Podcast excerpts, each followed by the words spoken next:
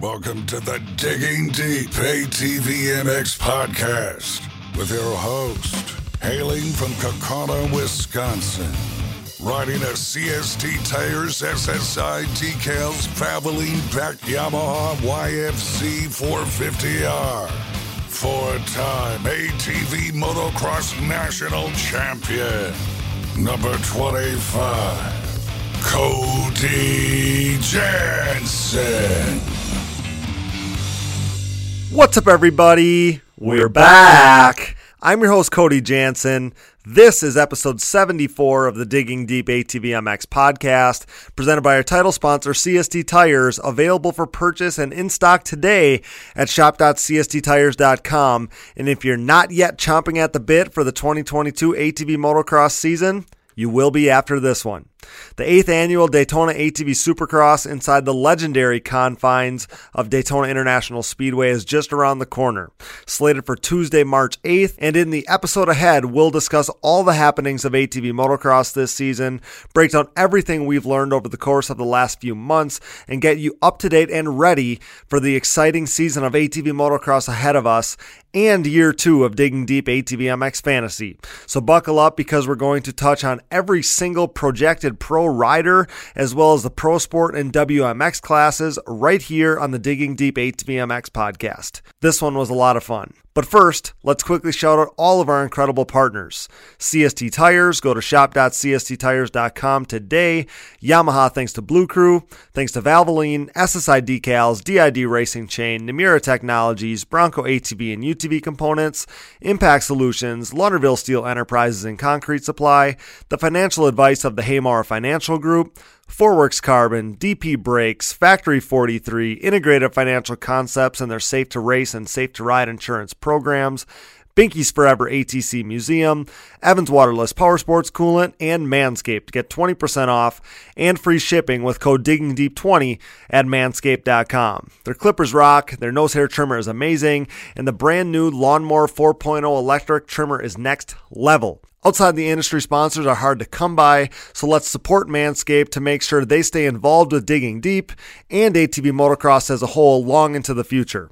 I swear by the Manscaped Performance Package 4.0, which includes the new Lawnmower 4.0 electric trimmer that I rant and rave about every week for help keeping my beard on point, the best nose hair trimmer ever created, and an array of goodies including deodorant boxer briefs, a travel bag, and more. So check out Manscaped. I wish I would have sooner and get 20% off with free shipping by using code DIGGINGDEEP20 at manscaped.com. And we're going to continue this promotion. If you DM us a screenshot of an order from Manscaped using our discount code, we'll send you a Digging Deep shirt or hat for free as well. Again, that code is DIGGINGDEEP20 for 20% off plus free shipping at manscaped.com. Support all the great companies that support us, and for any products that fall through the cracks, click that Rocky Mountain ATVMC banner on our website to help us out. As we start to shift our focus to the 2022 season, we both know you need parts and gear.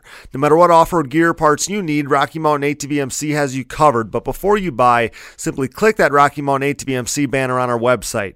By using our specific link, we get a percentage of what you buy on the back end. And if you want to help us out, this is the perfect way to do so while purchasing the parts that you need. And did you know that you can buy OEM parts from Rocky Mountain ATVMC? Yep. Shipped conveniently to your door. So click that Rocky Mountain ATVMC banner at diggingdeepatvmx.com to help us out while satisfying all your gear and parts needs this off season. We can't thank you enough for that. That Rocky Mountain ATVMC link is on the right side of our homepage at diggingdeepatvmx.com. And right underneath that, you'll find our new Amazon widget. So, same concept. Before you buy from Amazon, simply go to our website, click that Amazon logo on the right side of our screen underneath Rocky Mountain, purchase whatever your heart desires, and we'll get a percentage of what you buy on the back end. We all shop from Amazon, so use our Amazon link to help us out while you buy. Digging Deep can't thank you enough for that. We have a couple donors to shout out this week. DBC Racing. Thanks so much for your gracious donation to support us and bring you guys more episodes like this one. DBC posts all kinds of cool stuff on their social media pages.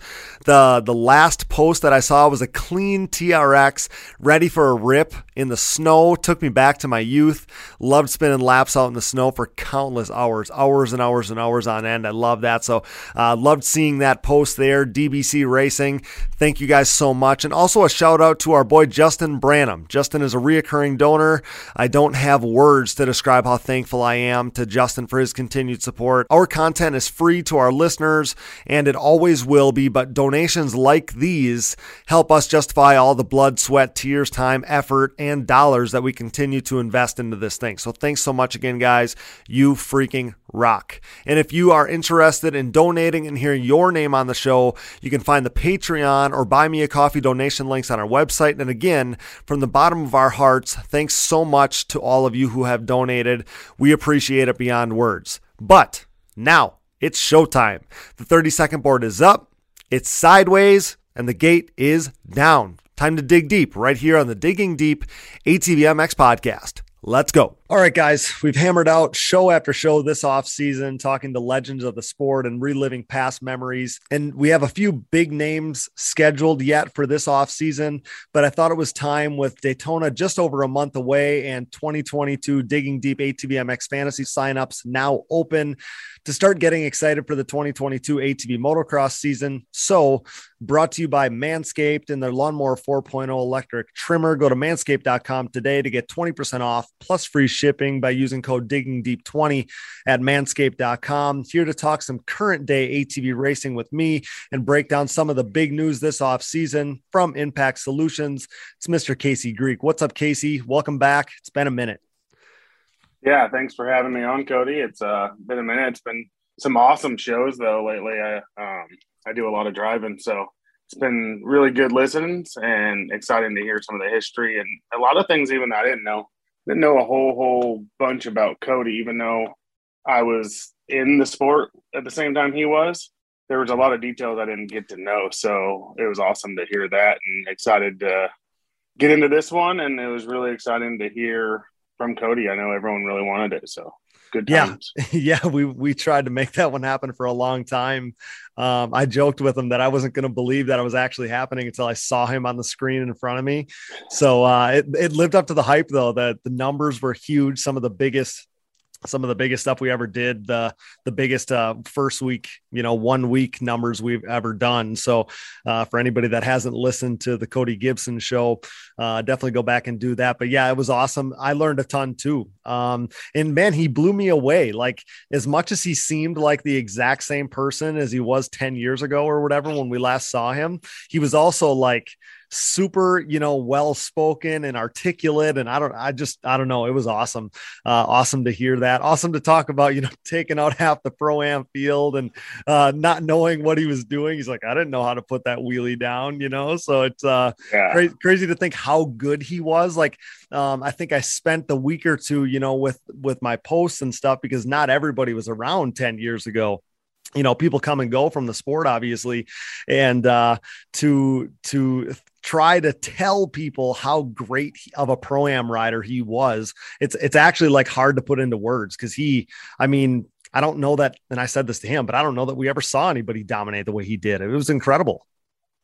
Yeah like especially i really watched him that year in 2012 when he come back and mm-hmm. rode for mikey on the walsh hybrid yeah. And um I was pretty tight with Casey Martin, mm-hmm. and I think I think if I remember correctly, the moto that Casey beat Cody that year is like one of the only motos he lost. Yeah. Um, the guy that Casey had working for him couldn't come that weekend, and I ended up wrenching for him on Sunday. I was working for Natalia at the time, and I ended up pitboarding for him. And like Casey was such a good time, and and Cody yeah. was always fun, and so like there was nothing serious about it. Like we joked around and drew pictures on pit boards and stuff and just had a blast. But I, if I remember, that's what it was. Or he was leading. Maybe Cody ended up getting him. I just can't remember and pinpoint it, but I can't remember exactly what race it was. It was Redbud. It was Redbud, right? I, I swear it See, was. I think it was Redbud, but I want to say I helped Casey at Walnut though. Okay. Well, And those are I was listening to the show, I went up and I looked at results, and then I and I still couldn't put it together. So okay. Okay. whatever, There was- matter.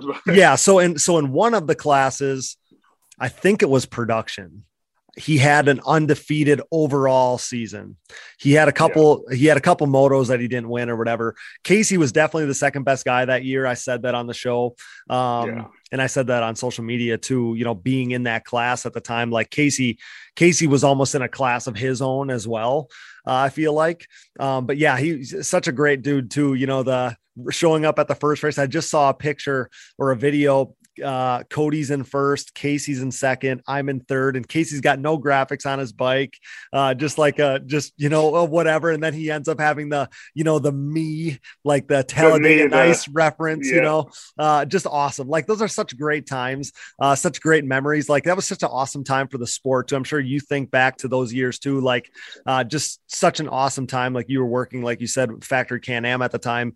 Um, but yeah, just a, such a great era. So I love, I love like talking to these guys from the past. And it's almost like for that period of time during the conversation, you take yourself right back to where you were, you know, during those years. And that's a, that's a fun, you know, fun thing to do, fun memories to relive for all of us, I think. Yeah, it was awesome, and I think something for everyone that has listened, or you know, the people that haven't, that need to listen. Um, one of the things that hit home with me, kind of more on like a serious note, but still, you know, same Cody Gibson was the mental game.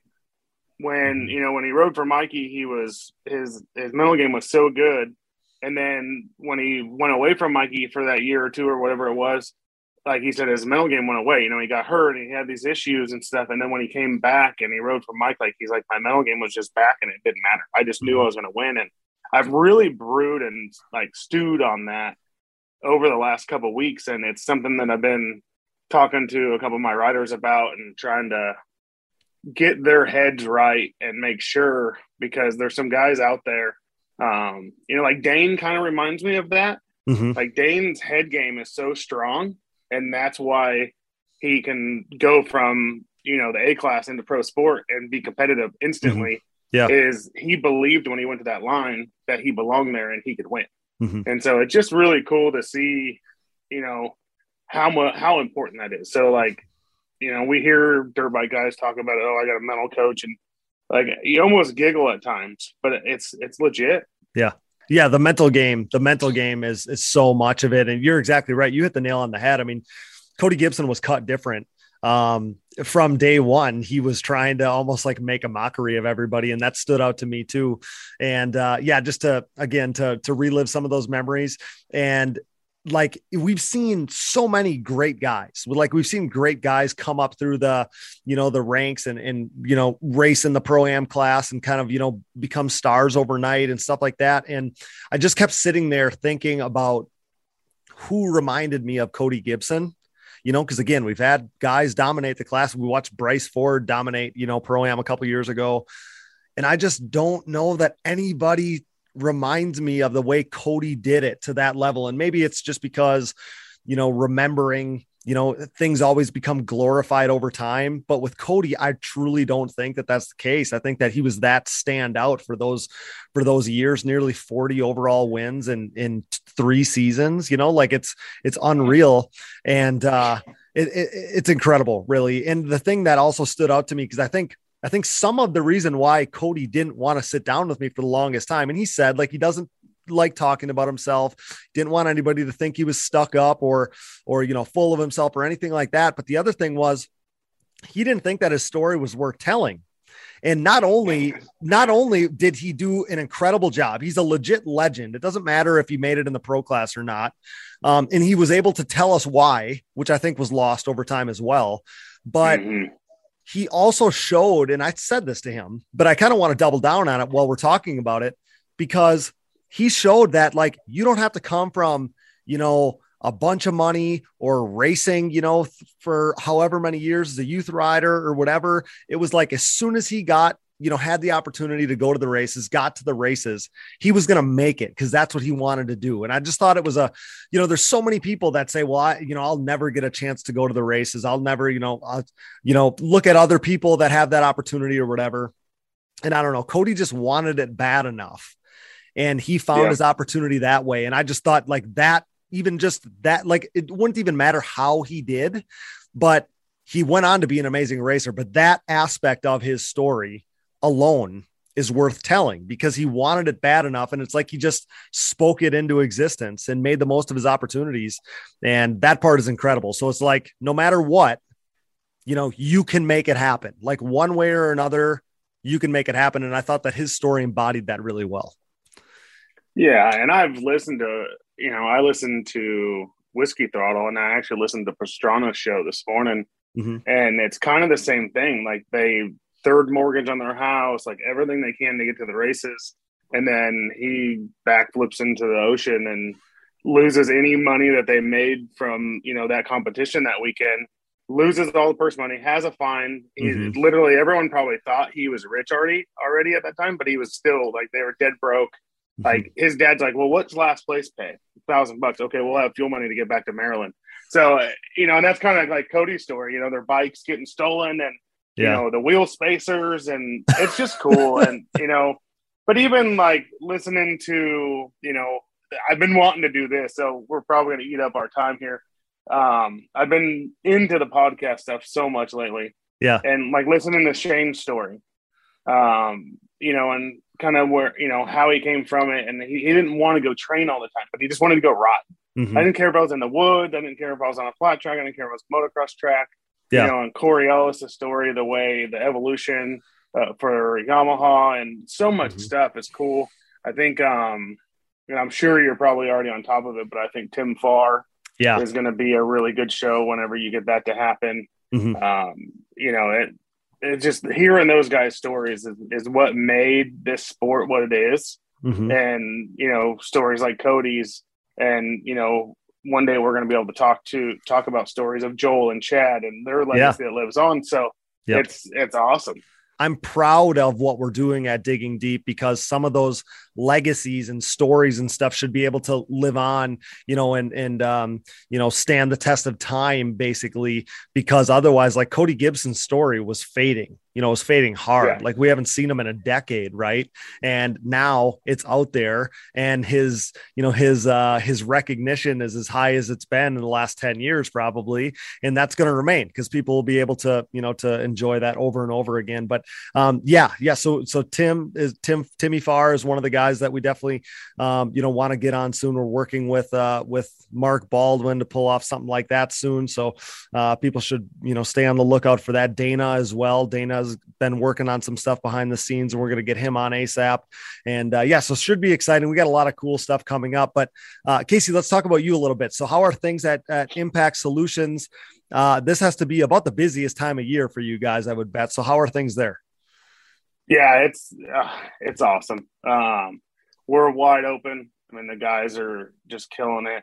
We're, you know, I sat in front of the computer. We worked all day getting shocks out, getting the trailer ready. You know, it's time to start getting some testing in and, and getting a lot of things going. So, you know, we're just wide open. And then, you know, it comes down to last minute, I'm building shocks, you know, doing this. And then I'm like, oh man, I got all these orders I need to put in. I need to get parts so we can keep shocks moving. So I sat there until about midnight last night, just putting in orders and different things just to get stuff done. Um, it's the only time I can get away from being on the phone or whatever I'm doing. But Mm-hmm. shop's cranking. You know, the guys are good.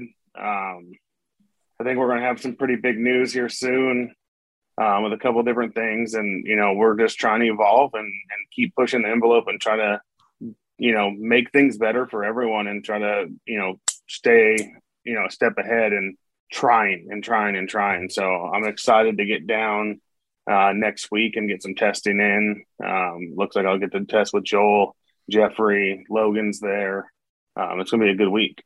Yeah, that's great to hear. I think think like Impact Solutions. It's almost like you guys grow.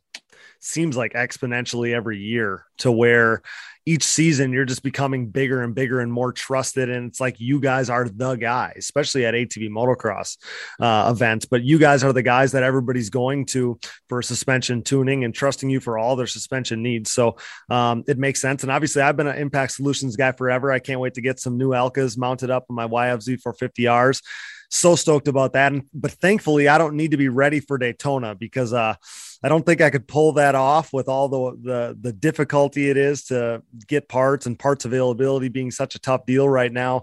Um, but uh, what I do want to go over, Casey, we should get into some of the the current racing talk that we had planned for today.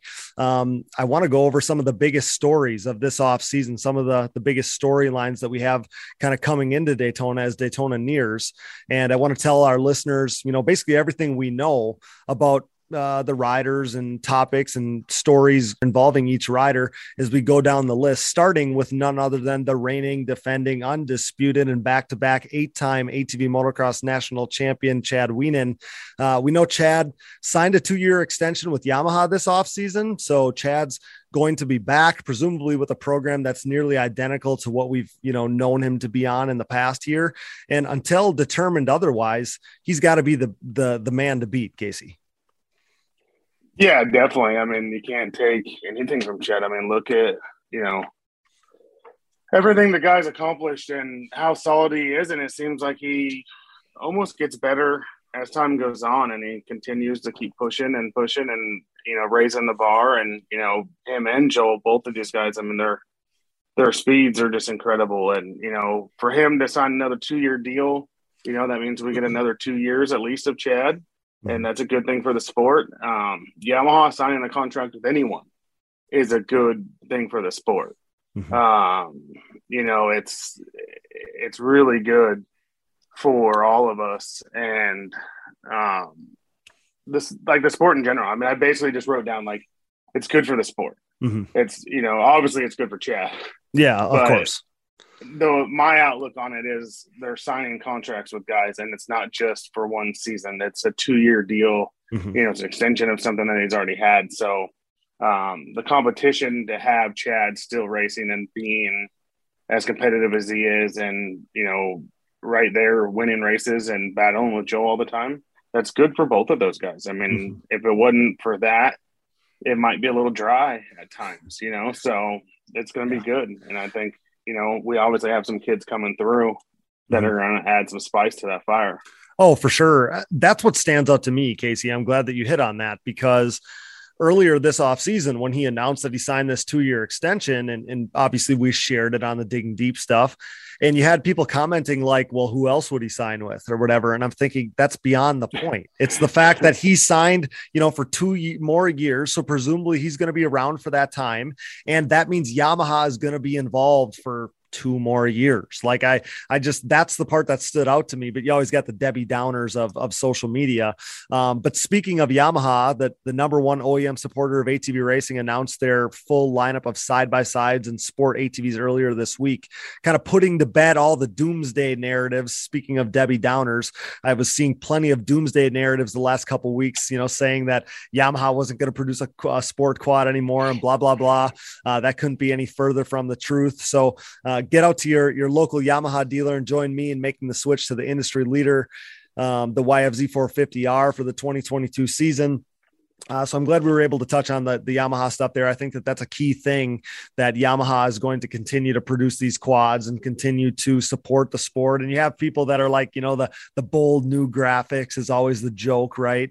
Um, but the fact that they're putting out a new quad, like still, like I was seeing yesterday as we as we announced the news that they're, you know, announced this new lineup for the the 2022 season, the 2022 models, and I'm like, why are we why are I, I, hate to say it but why are we bitching? You know they're putting out new quads and you got people on there that are like you know the quad hasn't changed in 10 years or whatever. And i'm like well that's not true for one you know it's got it's got a slipper clutch now. I mean the, the quad continues to get better. But again we have yamaha producing a sport quad. So why like can't we just focus on how awesome that is? And they're signing chad to deals and they got you know all these the you know there's more and more riders you know uh running Yamahas, and Yamaha cares enough about our sport that's they're supporting our show here. Um, I, have said this so many times, but man, let's just appreciate that Yamaha is here. Like that's that's what we should be focusing on, I guess. And and I guess I'll leave it at that. Yeah, and the fact that you can walk into a dealership and buy one. Exactly. You don't have to buy a used, you know, clapped out machine and try to refurb it all. You can exactly. walk in and buy a brand new one and build it. So, mm-hmm. you know, hats off to those guys. Um, I've been saying it for a long time, and I think I've said it on the show before, but I've been saying it for a long time. Like, I really like the Yamaha, and I think you know the Honda. A lot of guys stuck with it for a long time because it was it wasn't as scary. Mm-hmm. Yeah, you're exactly you right. To the to the YZR, you know, fuel injection and all this stuff, but man, that stuff's evolved so far now. Mm-hmm. We have programmers. There's guys at the races. I know, like Tim Detling always has his computer there. Mark mm-hmm. Baldwin's got his there. Like they can help you with that stuff in in a matter of minutes. Yeah. Where you know you could spend all day jetting a carbureted bike, and it could have been the stator, right. or you know right. just like silly things, or yeah. you know your leak jet fell out and you never thought to take the you know the injector cover mm-hmm. off or anything. So it, it's oh man, it, yeah. Well, and the one happy exactly happy we have this. Exactly. One of the things that we touched on with Jeffrey is the reliability thing. And that was, you know, one of the, despite my relationship with Yamaha, um, with digging deep, like one of the biggest things was I knew Yamaha was going to up my reliability with my machines. And, you know, you, you take the Hondas and where you're tweaking on the machine is the engine. Like that's all you can really tweak on a, on a Honda.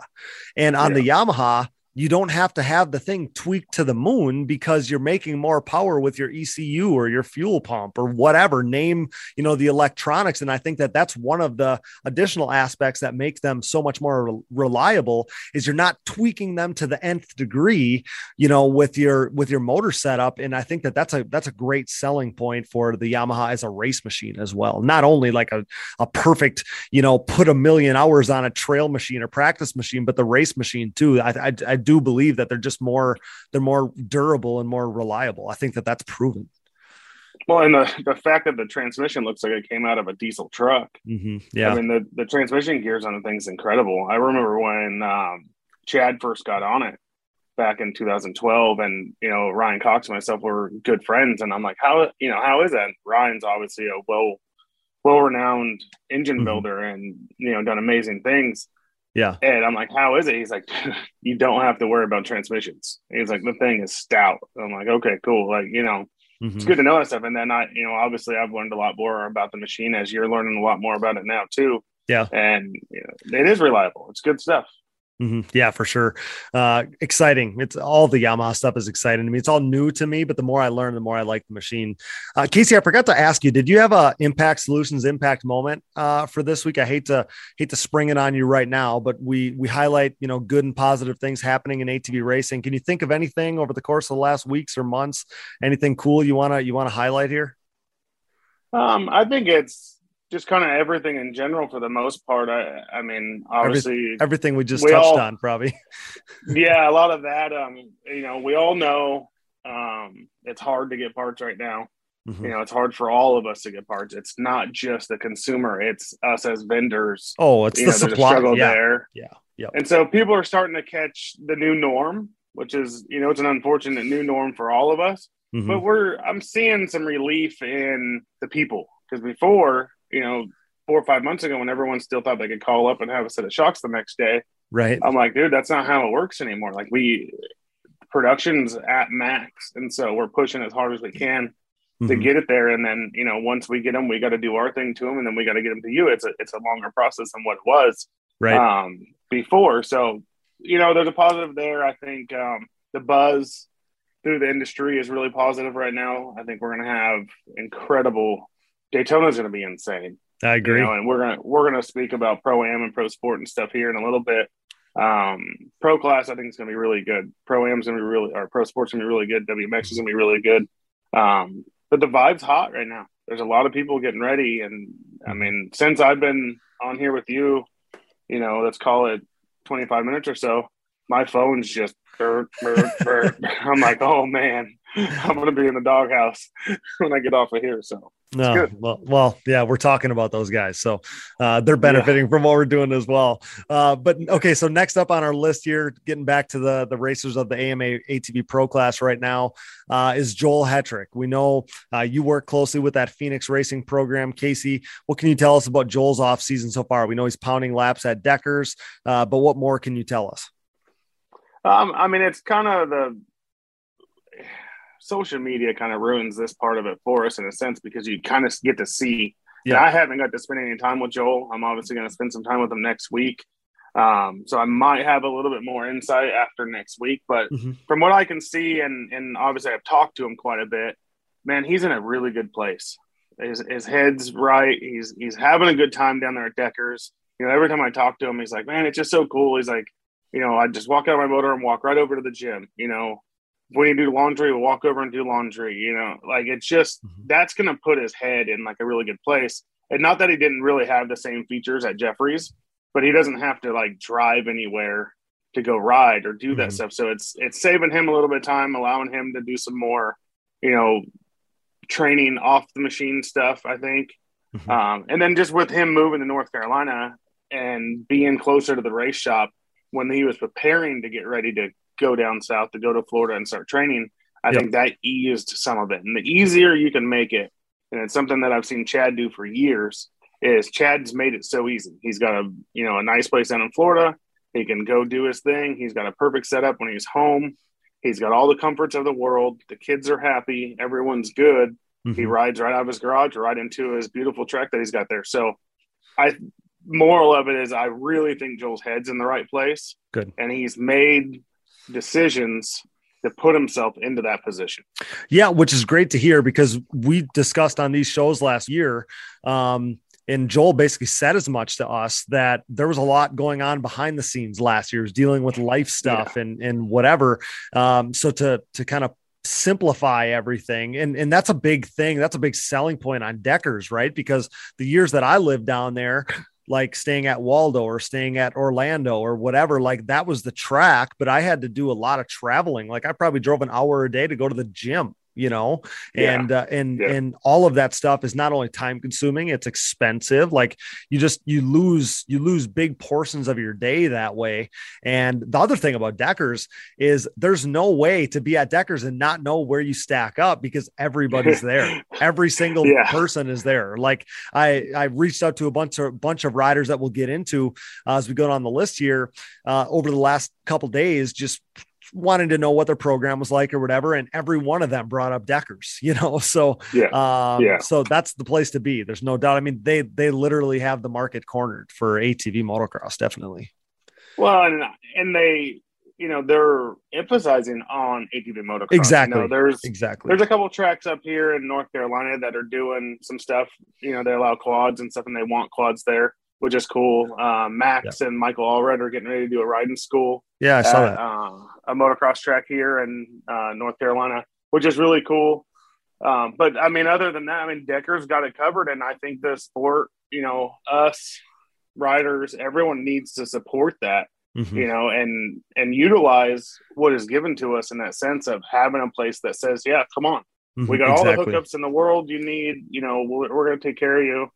You know, I was talking to my buddy Tommy Lombardo, and he went down there for a week, and he's like, man, he's like, they got like a cook there. There's a you know bonfire every night. There's just it's always something cool mm-hmm. and fun to do.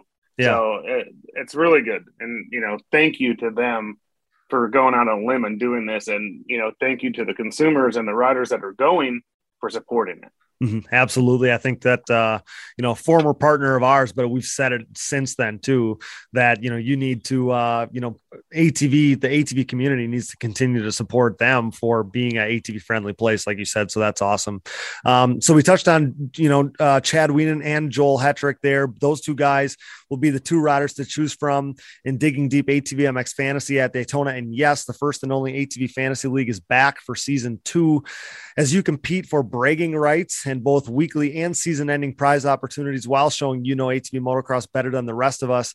Digging Deep ATV MX Fantasy was a, a, such a major hit last year. I can't even begin to describe, I think, how much excitement it created and buzz and attention and everything at the races as well. So uh, by the time that this episode goes live, sign up for ATV Fantasy will be open. So head over to atvfantasy.com today. And the best part of fantasy is it added no stress to Casey Greek's life. Right, Casey? Oh, none at all. So it added so least amount of stress that I didn't play Pulp Supercross Fantasy this year so I could save my money because oh I, I figured out a way that I'm going to win the digging deep fantasy next year. Is I'm going to sign up with like three different accounts. Oh, there you go. So I can pick every. See, and I shouldn't be telling everyone my secrets, but you don't want to follow me in because I'm terrible. But oh my gosh. I, I'm gonna have. Yeah, I'm gonna finish first, second, and third. okay. You know that's I like sa- uh, I saved my money. so so I play like uh fantasy football, like the daily stuff. And um I used to do that. I used to have like two or three different teams, you know, and you bet a couple bucks on each one. Um, but I realized that typically if you have multiple teams, you still lose. So I don't know if that's how it works in ATV ATV fantasy or not, but um yeah, we'll see how that all works out. But yeah, it's gonna be exciting. We'll get right back to the show, but now a word from our sponsors. And thank you for listening to these ads. Without these great companies, none of this would be possible. Show your support for the people who support us.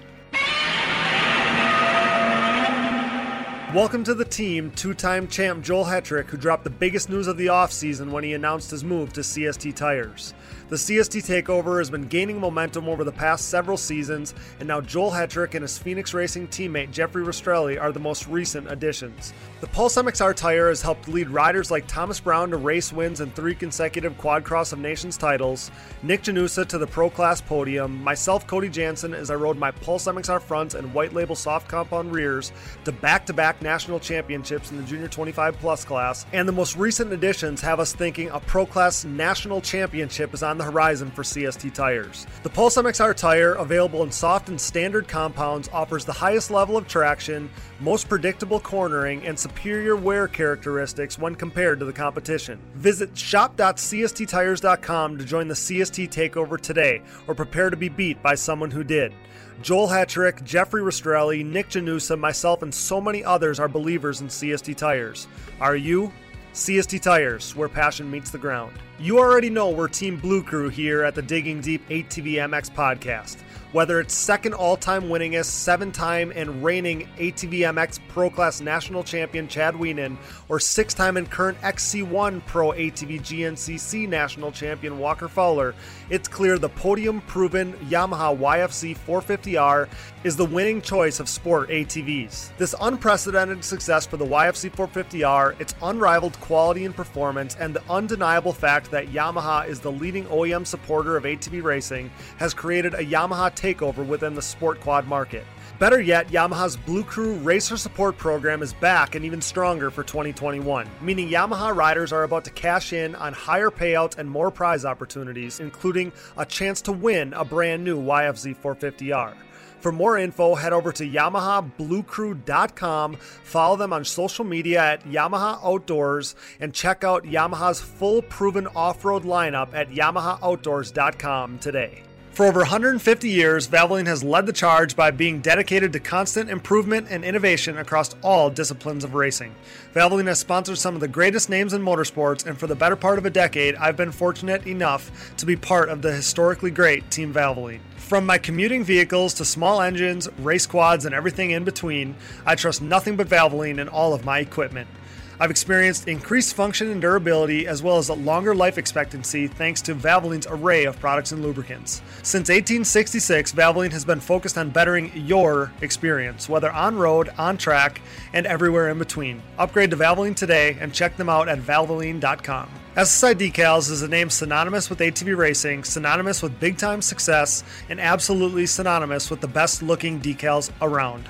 An offshoot of their parent company that was established in 1947, SSI first took shape from owner Ian Harris's passion for ATVs. With what started as just making numbers and decals for riders like Chad Wienen, the company quickly took off, and today you couldn't imagine ATV motocross without SSI decals.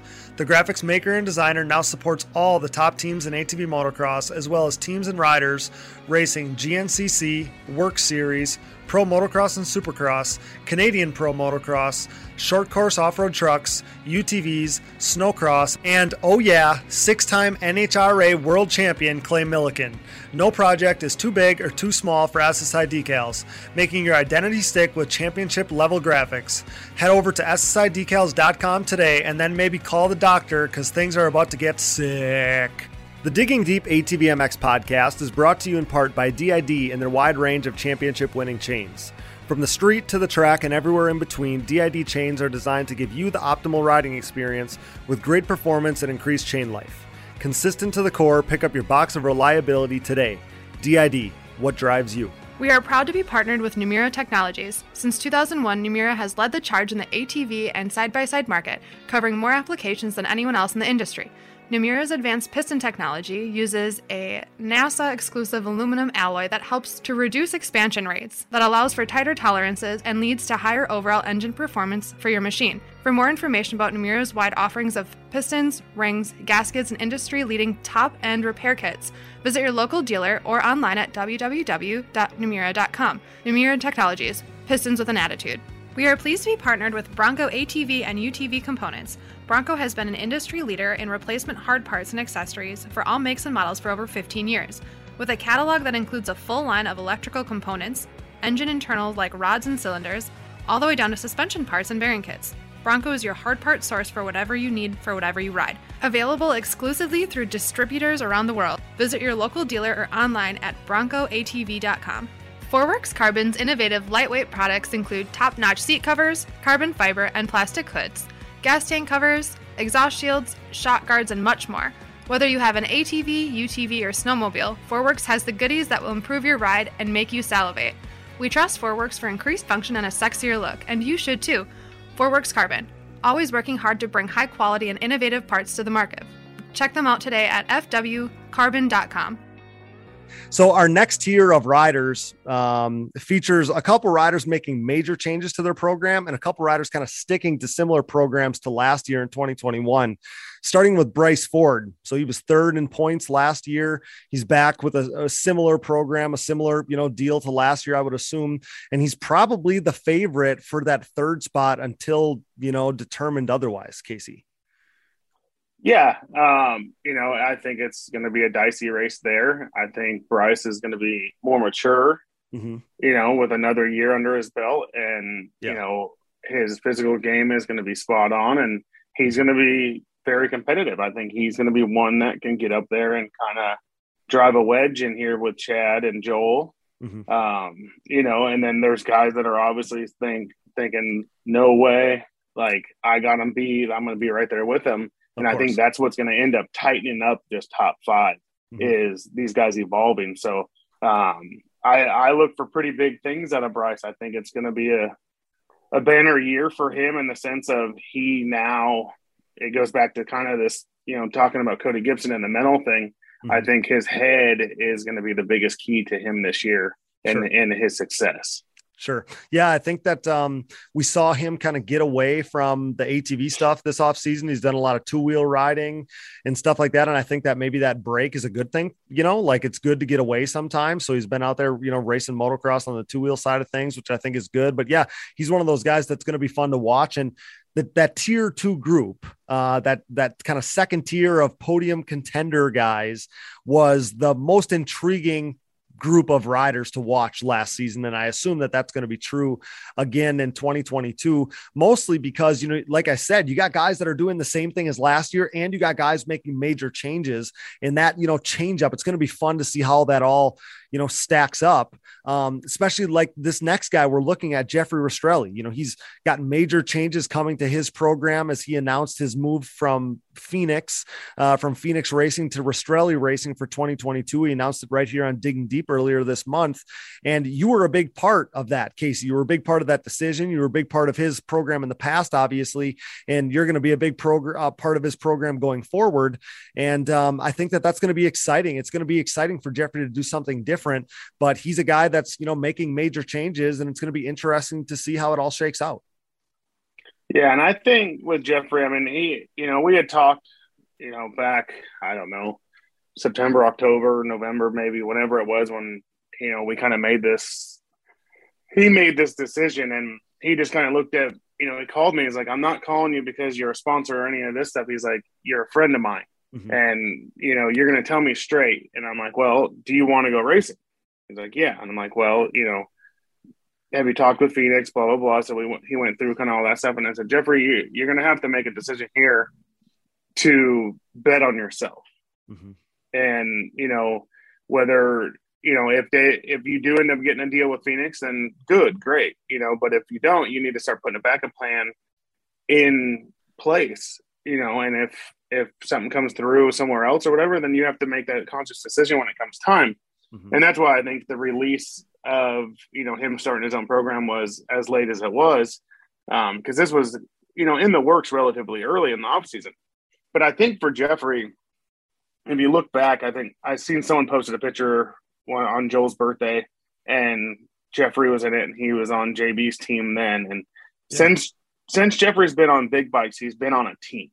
Mm-hmm. Like he rode for JB, he rode for Baldwin, he's been on Phoenix. He's never had to do it as a, like a Rastrelli racing thing. So what I think this is going to be for Jeffrey, um, not that Jeffrey's never put 100% in, like he's always put 100% in. You can see it in his emotions, mm-hmm. like that he's yeah. all in. So, but it's a different all in. He's literally all in. Like every dime he's got, every everything mm-hmm. he can is going all into this program now. So it's a full bet on himself.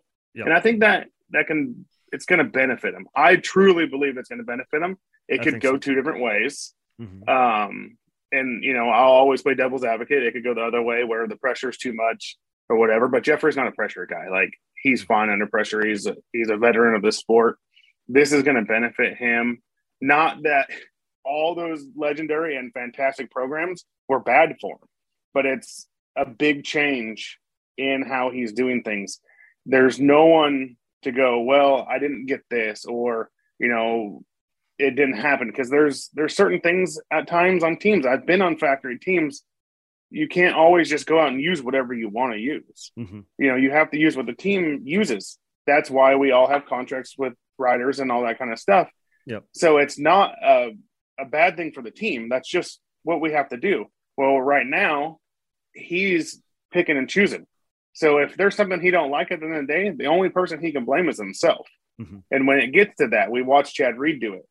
You know, and if you think about where Jeffrey was in his career and where Chad was in his career when he doubled down on himself, yeah, you know, Jeffrey obviously had a good year last year, mm-hmm. but not the year before, the year before that. So, right, yeah, when you double down on yourself, all of a sudden you're going to resurgent. So mm-hmm. that's what I look for from Jeffrey.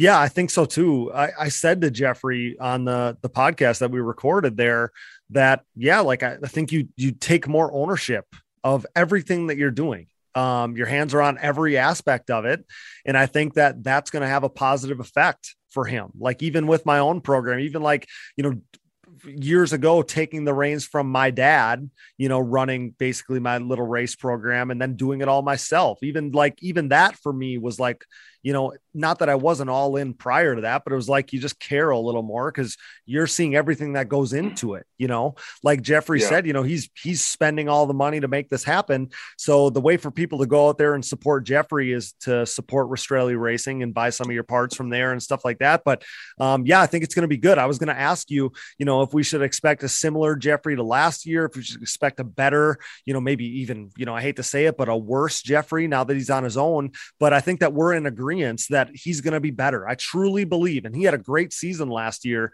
but I think the potential is there to have a better season. And we know he's on good equipment. You know, that Yamaha looks like he's running Baldwin, Baldwin engines. Um, I know Rocket, Rocket machining and design. I mean, everything they do is great. You know, they're meticulous and you can look at those bikes, they look amazing. So uh, I think that I think that there's good things in store. I'll put it that way. Good things in store for Jeffrey this 2022 season. And for people that haven't listened, uh, go back and listen to episode 72 because he goes over it all, and you could you could hear the excitement in his voice. I'm I'm assuming you got that same thing from that, Casey. Oh yeah, definitely. And I listened to that show, and you know, I talk to Jeffrey almost daily. Mm-hmm. And you know, every day it's something, and he's turned into this like little social media darling. I know. Now. You know, he yeah. he's always he's not been quiet social media guy, but like now he's doing like Instagram lives and stuff like that. And I think I think that's awesome. I mean, I that's a it. huge deal. I mean, you know, being able to present yourself and being media savvy is huge in this sport. Yes, um, that's kind of how you have evolved. like, you know what yeah, I mean? Like honestly, you, yeah. you've just killed it. And, and I explain that to people a lot of times. I'm like, you sit back and look at the guys that are, you know, doing things. And a lot of it is from social media and different things like that. And mm-hmm. you know, me and Jeffrey touched on that stuff back then. And uh, this is weird to say, but I sat back and did the math the other day, and this year is my 25th year in racing as a profession.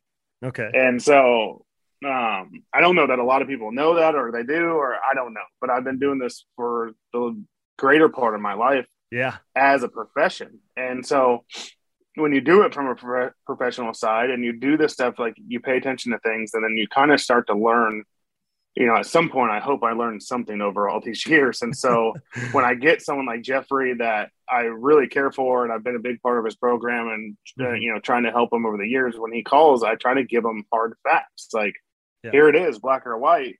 And that's what he did. He bet on himself. And I think it's awesome. And he wants to li- like he's a listener. He wants to listen you know and i think that that's a that's a great um you know that's a great trait that people need to pick up on too. Uh talking about another guy that you're working with i believe um nick janusa. He's coming back on a Mhm. similar ride as last year i'm sure.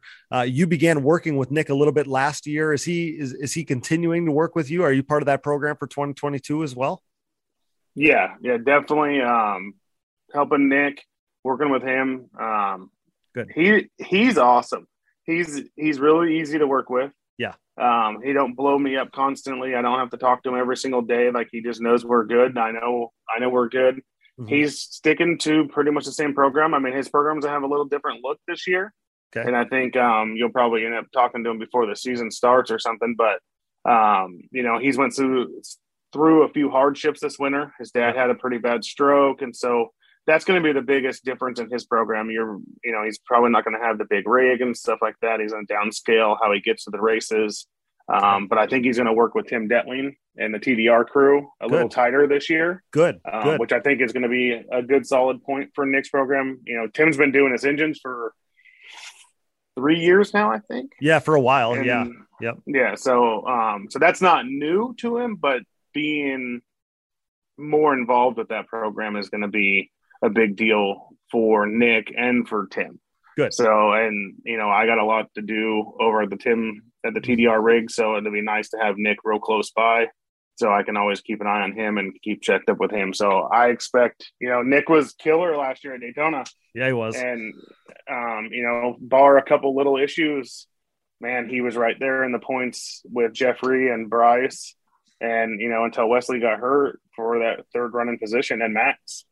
Yeah. Yeah. I think that most people like Nick. Um, uh, he's such a competitor. Like, I feel like he's uber competitive. So, as a guy that like raced against him for a lot of years, I don't I, like, I didn't know where I like how I like where I stood with him or like wh- how I felt about him or whatever. But I'll tell you, in all of our dealings since starting digging deep, he's like the most grateful guy and he's just, he's awesome. Like, I, I pull for him um, because he's just such a likable dude. He's awesome. Like you said, you hit that nail on the head. So, uh, Nick He's done. Go ahead. Go ahead. He's done a bunch of growing up, say since like 2017, 18. Sure. I mean, I I didn't. I have never really worked with him. Mhm. You know, I've talked to him and been around him and stuff, but I've been around some of the you know different stuff over the years, and man, that kid has changed. Like he's really turned it into a business and a profession as he's gotten older. So Yep. super proud of him. Yeah, that's awesome because that's the way it has to be done. That's the way it has to be done at the highest level. And that's the conversation you had with Jeffrey.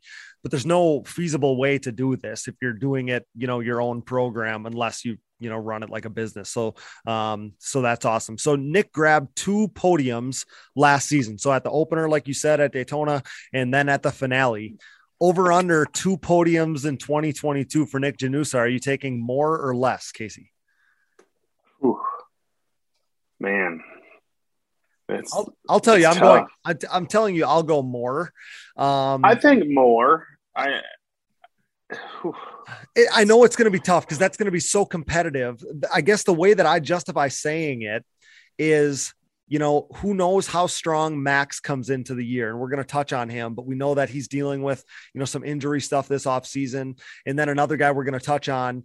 Um, so I hate to even, I hate to to throw it out there right now, but with Wesley being gone for the season as well, you're who knows what it's like at the beginning of the year. I just, Is that is that ahead. official?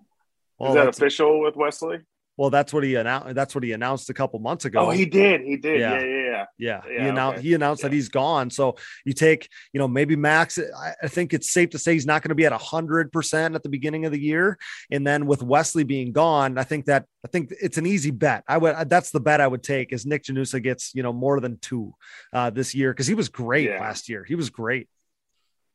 Yeah, no, he rode really well. His results just didn't always show it in the Agreed. sense, but I think overall his riding last year was really good. And you know, but I expect Jeffrey to get more podiums. I expect Bryce to get more podiums. I know. But that's where like I breathe so heavy on this. I'm like, how do you like you just like you just over and over put your foot in your mouth in the sense of when you talk about this, it's you know, we play silly games on Facebook.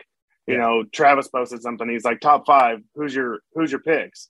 And like I put like three picks in.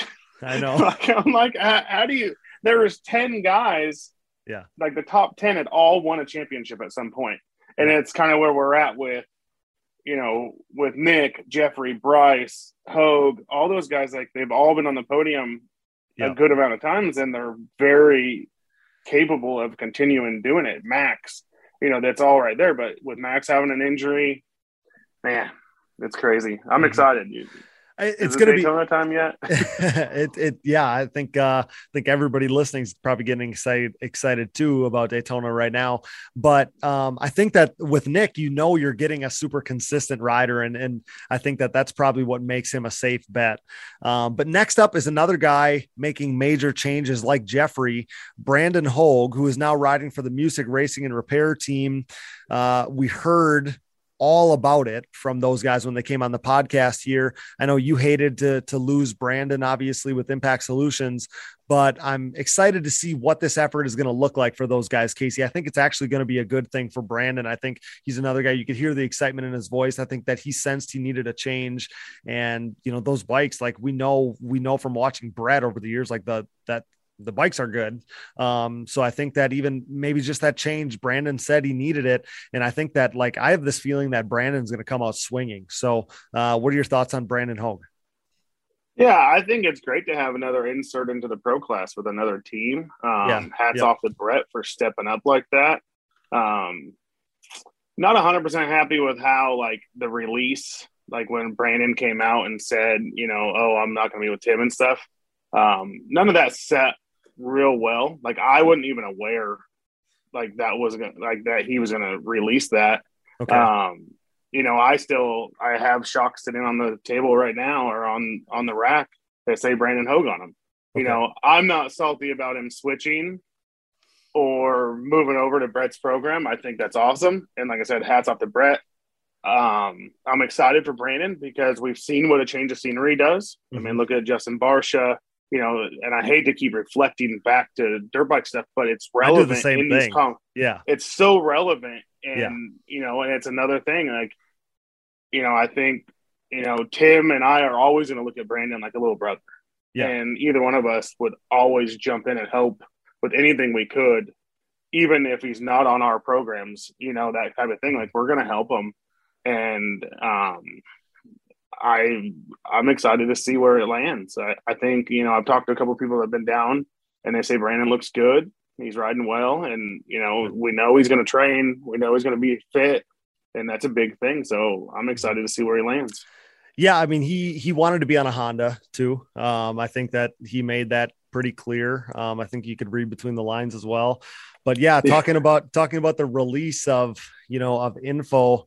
Uh, yeah, like I found myself in a dumpster fire there with uh, with the with the the graphics uh, deal. oh Um, boy Oh Yeah, my gosh, that was a mess. And um, honestly, like when I did it, I didn't even I didn't even think twice, and that was on me. Um, but I didn't even think twice. I, you know, being a SSI sponsored show, I just didn't feel comfortable. Like I wasn't trying to steal anybody's work or anything like that. I just didn't feel comfortable posting something with a bunch of big FTR logos on it. The the FTR logos were all over the graphics. So at the time, I, I didn't think I was doing anything wrong. Obviously, uh, there was some major backlash. I realized I was going to have to do something because I didn't want anybody to think I purposely did anything wrong. I, I really, it was a mistake on my part. But I like that's why I issued the apology. I reached out to Ernie all those. I asked him what we could do to make it right. Like I did everything I needed to do. Um, but yeah, that that I found myself in a you know a complete whirlwind mess at that point. And uh, yeah, so so talk about the release of things. That was not ideal for me. Um, thankfully, everything has died down since then. I I hope with the way I uh, reacted and handled it and issued a public apology and reposted it with the logos and all that stuff. I hope that everybody, you know, knows by now that like I did everything I could do, didn't mean anything bad by it. I really was just trying to do right by Ian and SSI at the beginning. Like that's all, that's where the original concern came from for me.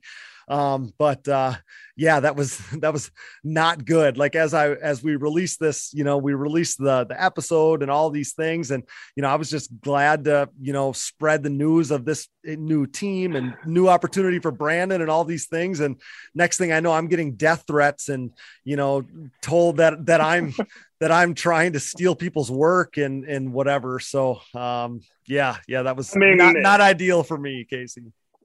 Yeah, I mean, there's a million. And I get it. I get it. I get it. I get it. I hate to interrupt, but I get it. If somebody thought I was trying to do something purposefully wrong towards FTR, but that was malicious, not, and that was just yeah. it was simply not the case. And I understand why somebody, why people could take it the wrong way if they didn't know the context of us being SSI show and all that stuff. Um, but uh, there was people don't understand contracts. You know, yeah. the general public don't understand. Like you're under contracts with right. certain sponsors and stuff like that. And Ian's super cool.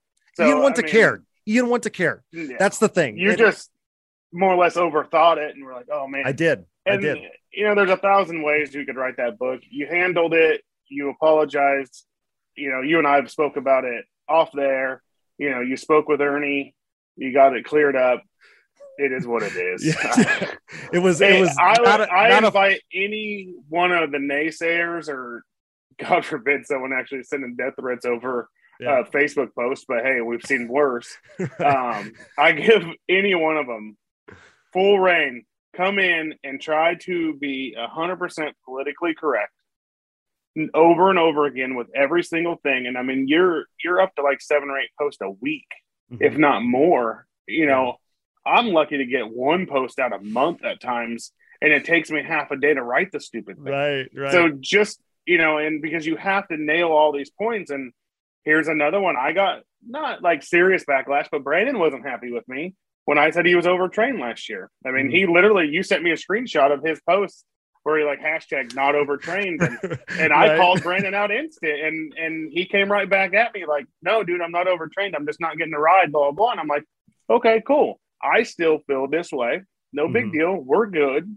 Yeah. All good. But yeah, I mean, as sort of, you know, public figure, mm-hmm. dude, you can't always be right. You're going to make a mistake. And anyone that thinks they can, I mm-hmm. invite them. Come over yeah. to the studio and get in here and, you know, get in there and try to actually play this right. do it right. Well, and the know? other, the other thing was like, Ernie's done a ton for the sport. You know, he's supported the sport and Absolutely. supported riders. Ernie's and that's a great guy and that was the other thing that I didn't want people to think like I was discrediting that because I appreciate like he's done we've interacted for stuff over the years you know and he's helped yeah. me with stuff and whatever um so it was it was again it was nothing personal uh, but but when you when you talked about the release of info there um yeah that was not ideal for me that was like the darkest days of digging deep, I would think, in our, you know, two and a half years of existence here, because I'm like, man, I try so hard to do things for the sport, you know, and, uh, yeah.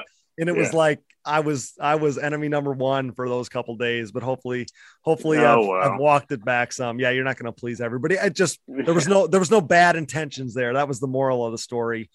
Yeah. Um, but so last last of our tier two riders here, getting back to the racing, uh, tier two riders are riders, you know, we consider to basically be podium contenders is Max Lindquist, the, the reigning AMA ATV Pro Rookie of the Year. We know Max broke his collarbone again this offseason. I talked to Max yesterday. He said that the shoulder is progressing well. Uh, he's hoping to be back on the bike in the next three weeks or so. So then, Casey, we're looking at, you know, mid February He fully intends to race Daytona, but should we be tempering our expectations for the start of the season, knowing, you know, Max will only have been, you know, on the bike for a few weeks at that point, only have a few weeks of riding under his belt for the opener. So should we be tempering expectations? I mean, you've been around the sport long enough. That's why I'm asking your opinion. Uh, like I said earlier, I think that it's probably safe to say he's not going to be a hundred percent, but maybe even Max at not a hundred percent is still going to be a podium contender because last year, man, he was fire. That was his his first race as a pro and he damn near podiumed. He finished fourth. Yeah, and I think um, I think the shoulder, like the bone, will be 100 percent by the time we get to Daytona, and he's mm-hmm. already going to obviously be back on the bike for a couple weeks before Daytona. Yeah, he didn't I, forget how to ride the machine. Yep. Um, maybe his cardio would be the only thing in my eyes that he wouldn't be 100 percent on. Sure. You know, maybe some of his bike, you know, technique or something, he's not going to be 100 percent sharp. But going to a race like Daytona, cardio is not going to be as serious as if we opened up at say uh, Three Palms, right. where it's a really rough, you know, full length moto.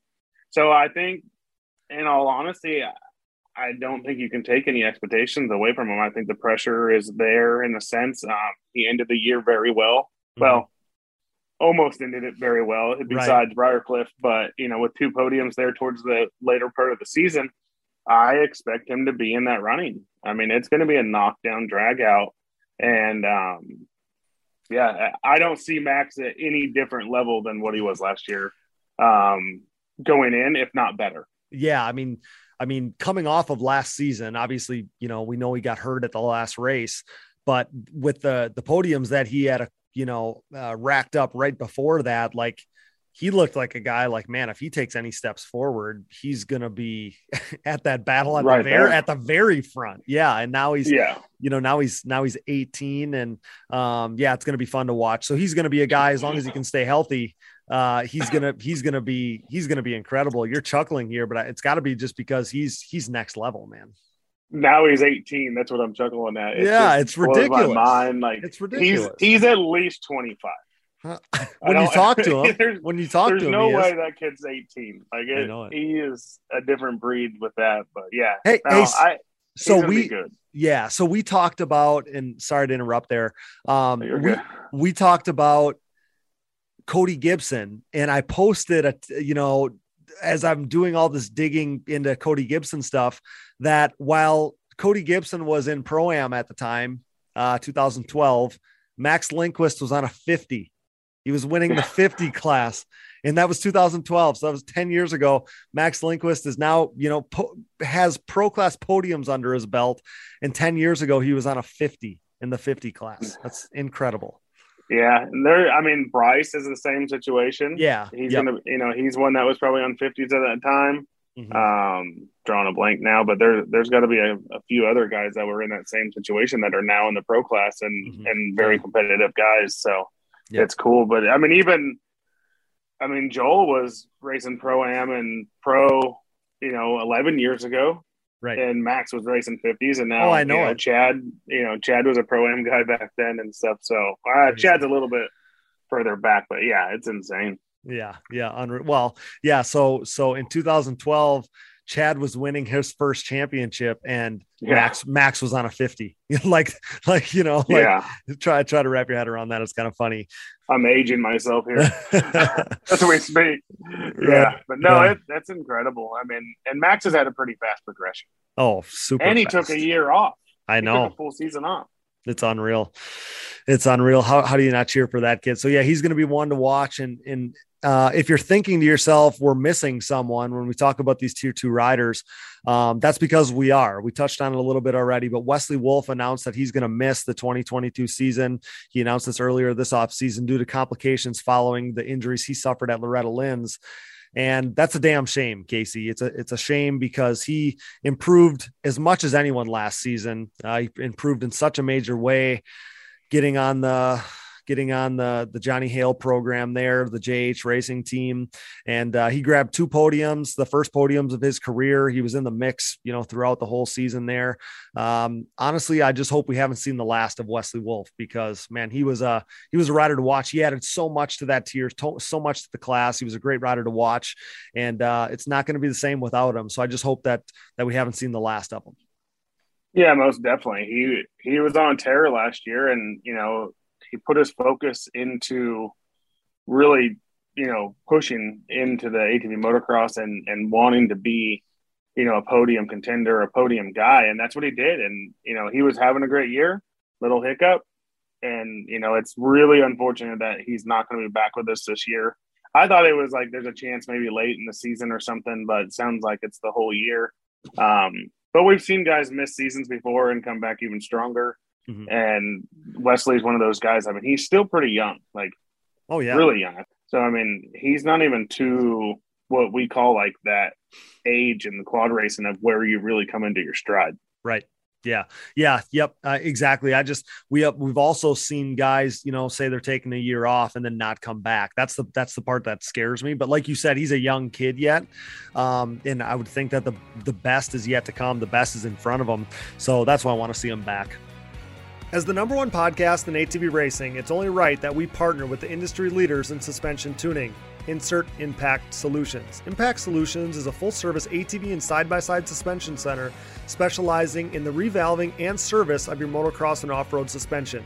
With over 25 years of elite level knowledge, experience, and testing with riders of all ages and ability levels, Casey Greek, Jay Goebel, and the Impact crew strive to exceed clients' expectations for service and setup. Impact Solutions is the official Elka Suspension Service Center of the United States, offering unmatched product knowledge and experience. Whether you're in need of service, parts, warranty, sales, or technical support, Impact Solutions has you covered. Head over to ImpactSolutionsATV.com or give them a call today. We interrupt this program for a special news bulletin. The following message is brought to you by Manscaped.com.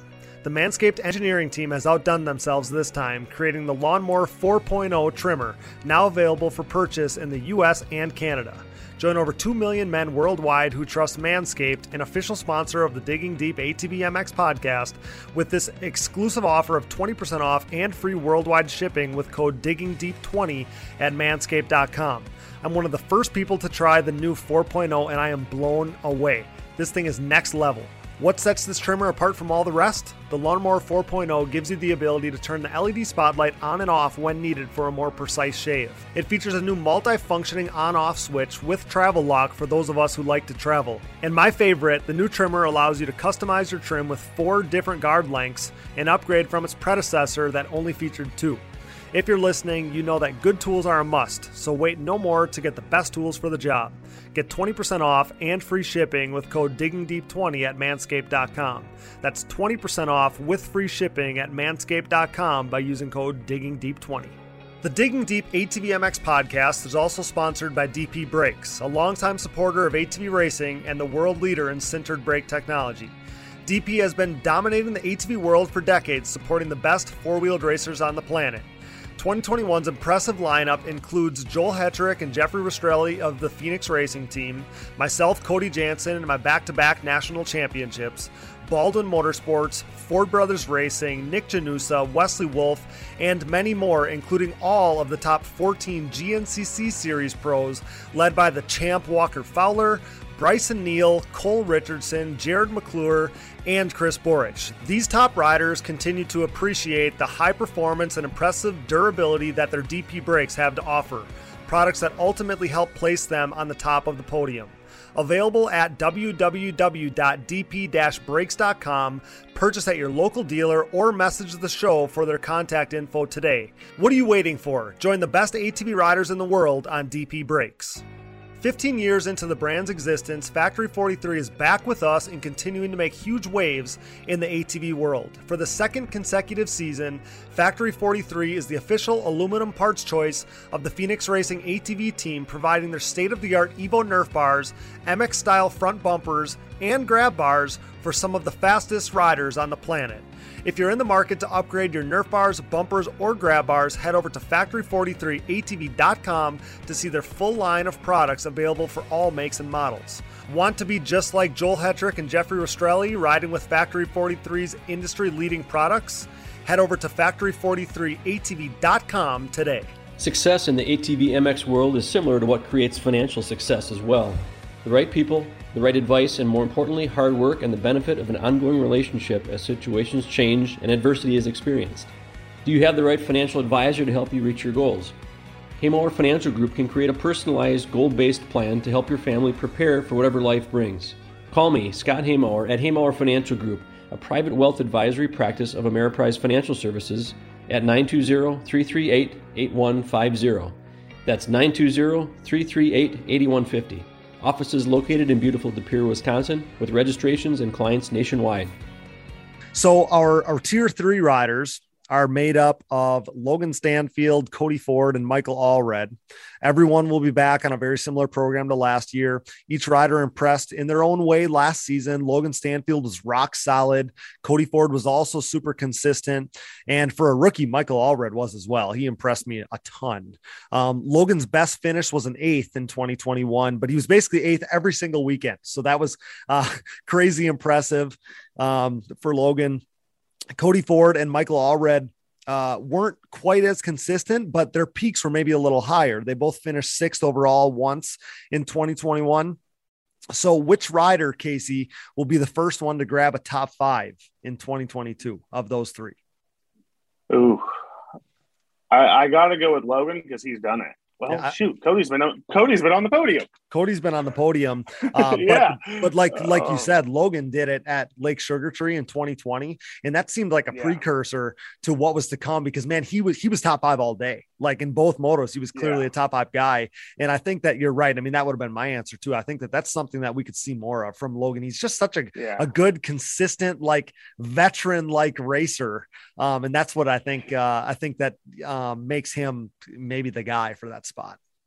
Yeah, and I think I think Michael's fired up. I, I actually talked to Michael um, quite a bit, and I'm really close with the guy that runs his program, Chris Hunt, and the Huntscape Huntscape Huntscapes crew. Yep. Um, I've actually hung out with Mason a bunch this winter, or not a bunch, but a few times we went fishing. Uh, me and Chris try to go fishing every. If we could go fishing every Saturday, we would, but that's not how my life goes, nor his. Um, right. When I when I'm home, you know, the wife keeps me keeps me moving. But um, it's it's crazy, you know. All those guys, they're they're going to be fired up, um, and they're going to be good. Michael's got to go down to Florida. I know Cody's been on the bike quite a bit already. Mm-hmm. Logan's down at Deckers and um, it's going to be good. It's still going to be tight, and that was one of the hardest picks last year. yeah, you know, with the with the fantasy was trying to pick who was going to be in that you know in that tier right there, and what guy is going to do the best that weekend. Yeah, they're so evenly matched. Um, especially to like see Michael get up in there with two guys that were seasoned pros. I thought that that was impressive. I mean, last time we saw Mike, he was winning. You know, he won pro stock at at Briarcliff. It's amazing. Yeah. And and Cody too. Cody improved in a major way last year. You know, he got our our digging deep ATVMX uh, most improved pro award. And like I, I feel like he took a major step. I mean, he went on a run of like he didn't finish in the top 10 at the first race, and then he was at the top in the top 10 every other race after that. So it was very similar to Logan Stanfield. I mean, um, that's going to be a that's going to be a, a, a grouping to watch for sure, and a rider that we have penciled in to join uh, that third tier of racers is Zach Decker, the the pro am runner up last year to Bryce Ford and the defending pro sport national champion. So if if we do, I, am assuming that that's where he belongs as we start the season here. If he does end up racing the the, the pro class, what like we think is the case uh, as we sit here well, right I now. Have, oh I, shoot! I reached out to the Decker crew. Okay, and um, it still might be up in a little uh, up in the air a little bit. This is okay. from Jason. Hopefully he is. He has not trained yet this year. Hopefully starting next week. He had a severe case of pneumonia this past month and has has been bedridden. I think he's going to go try to ride a few laps a day for the first time. So oh, wow. he hasn't really got to put in the work that you know he's going to need to be in the pro class. So okay, um, knowing the talent and knowing you know how Zach is and the will that he has, and I mean he's such a talented rider. My opinion and my thought is that he we're going to see him at Daytona. We're definitely going to see him at Daytona no matter what. Because if he doesn't decide to go into the pro class, he'll race pro sport. Right. But I think we're going to see him in pro come Daytona. Um, he's got a month. He's obviously got one of the best facilities out there to train at. Right. And his determination and where his speed was let off last year, I think, you know, a month worth of busting his butt and putting his nose down, I think he could he could definitely be a guy that insert himself right there into this tier three and be right there in the pro class come Daytona. Oh, I think so too. Uh, I think so too. I hope that we do see him make that that graduation to the pro class because he's a guy that you could have inserted into some of those pro races last year, and he would have been a you know a fun guy to watch, see mix up with those guys. Um, we saw some of the battles that he put on with Bryce Ford. That was a that was fun to watch in the pro am class last year. So uh, Zach will be a guy to watch for sure. Um, so yeah, that's what I was going to ask: is how do you think you know this year's probably most exciting up and coming rookie is going to stack up? But I think you know when we're talking about tier three, those are guys that are basically basically like you know the the the top 10 finishing out the top 10 guys. And i think that that's where that's where i would think that that zach should you know kind of be right? Like when you think about I, I, can just like picture in my mind him battling with you know logan or battling with cody. You know I, I feel like those are guys that i could easily see him battling with. Yeah for sure. And i i think you could see a guy like zach with his blistering speed insert himself into the top five I, I, think so too. Yeah, I think so too. Where those other guys um, are, their lap times are going to stay the same until the end of the race. Like I feel like that's a learning curve as a rookie. You know, I think that we've seen that with riders. I, I've been there as a rider, um, but yeah, like his maybe his peak speed is is you know, maybe at another level than some of those guys too. I don't know, but it'll be fun to watch. That'll be fun to monitor. I hope that we see him out there. And another guy um, that would be a great addition back to this strong field of racers is a former teammate of Zach's, actually. Of course, I'm talking about Alan Myers. Uh, we received so many questions about Alan. Like when I put a little uh, social media tease out there, you know, for people to send in their questions and stuff to talk about on this episode, man, it was the Allen questions were were the overwhelming majority of them. Uh, so Casey, I know that you've worked closely with Allen in the past. We obviously were bummed. You were as bummed as anybody that he wasn't out there last year. What do we know about about this situation, Casey? Will we see Allen Myers return to racing in 2022, or what do we know about that? Um, the last I spoke to him, it doesn't sound like that's going to happen. He was kind of working a couple deals, you know, trying to get some some funding together and you know some additions to his program to try to be able to do it. And from what I know, and I haven't spoke to him in probably about a month about this stuff, or maybe just a little bit longer. But the last I had spoke with him, there was nothing. He wasn't going to go racing. If anything, he'd probably come back, maybe help Zach or you know help Logan um, be at the races. He still wants to be there. I know he's been doing some riding schools with Joel and you know been down at Deckers a little bit. So um, unfortunately, as of from what I know, and I didn't reach out to him just to get confirmation before we did this, but I'm pretty certain that's the case. Okay, yeah, unfortunately, that was what I the, that's the pieces I was starting to put together based on probably not hearing anything. I know uh, he was awesome for Logan last year. You know, him being the guy to go to the gate with Logan and stuff, I think was a major benefit to Logan's program. Um, so as much as we'd love and, to go ahead and with Zach too. I mean, you know, sure. you got a guy like Allen that is won pro am races and you know been in the fight and title fight in pro am for you know a few years and you know been a top five and really good you know podium guy in the pro class. So mm-hmm. yeah. um, Allen brings a lot of knowledge and you know he he's learned a lot over the years and yeah, it, that one hurts me a lot. Mm-hmm. I know because I I like that kid a lot. I like the family, and I believe in Allen. So it, it's unfortunate. If I had a way, I would pull something out of the hat for him. Right.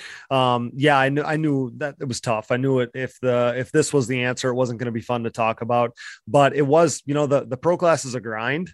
And from talking to Rob Stanfield, Logan's dad last year, you know, he talked glowingly about, you know, how great of an experience racing was for Logan last year, simply because Alan was there with him.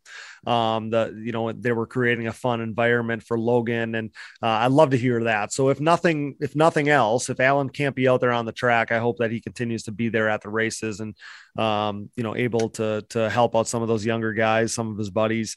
Um, I think that you saw the the positive effects that that had last season so as we complete the, the, the class here as we move on to tier four uh, i did some digging with most of these guys earlier this week so we could just give an accurate update um, kind of heading into the season with the season not that far away here Um, starting with fantasy darling Caesar Jimenez. Caesar announced that he had broke his radius and ulna bones in his forearm slash wrist back in December. Caesar says that his mobility is around 90% at this point. He's working on his strength now.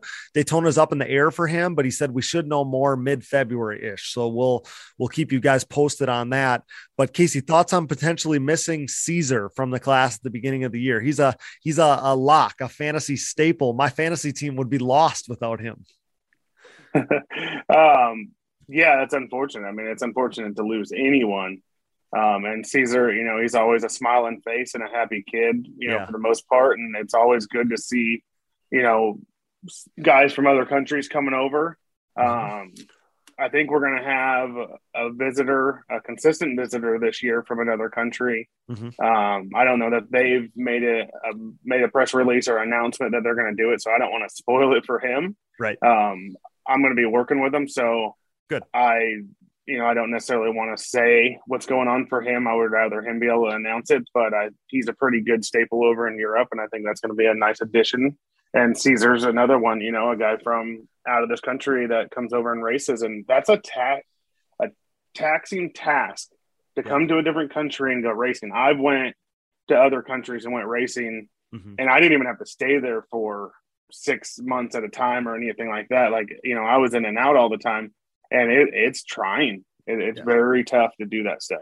Yeah, I think of, you know, Caesar's been here long enough that I just think of him as, you know, one of the guys at the races at this point. But yeah, I mean, you're you're hitting the nail on the head. I can't imagine how tough that is uh, for those guys. But it sounds like like he'll be back. Just we don't know what Yeah. Daytona looks like for him. Um, so uh, we'll keep, we'll keep everybody posted on that. So going down the list here, uh, Vitek Nikenyak, another guy I think so many of us, uh, you know. Began to really enjoy here last season. He's our Polish friend. Um, so he's still on the mend from his injury late in the season last year. He says he should be back on the bike, able to return to riding here pretty soon. Um, but a return to the States is probably not likely for him, not realistic for 2022, which is a shame because I gave that guy so much credit. I mean, we hopped on these shows so many times last year. Casey talked about him just doing his thing, grinding away and uh, going to the gate like he was by himself, all these things. And uh, man, I give him so much credit because he did he did really well at times, and uh, his his program probably wasn't up to snuff with most of the other riders out there, and he still was super impressive. Yeah, and he rode good. I hated to see him get hurt, and um, I hope he heals up quick. And you know, at least maybe we can get him back for 2023.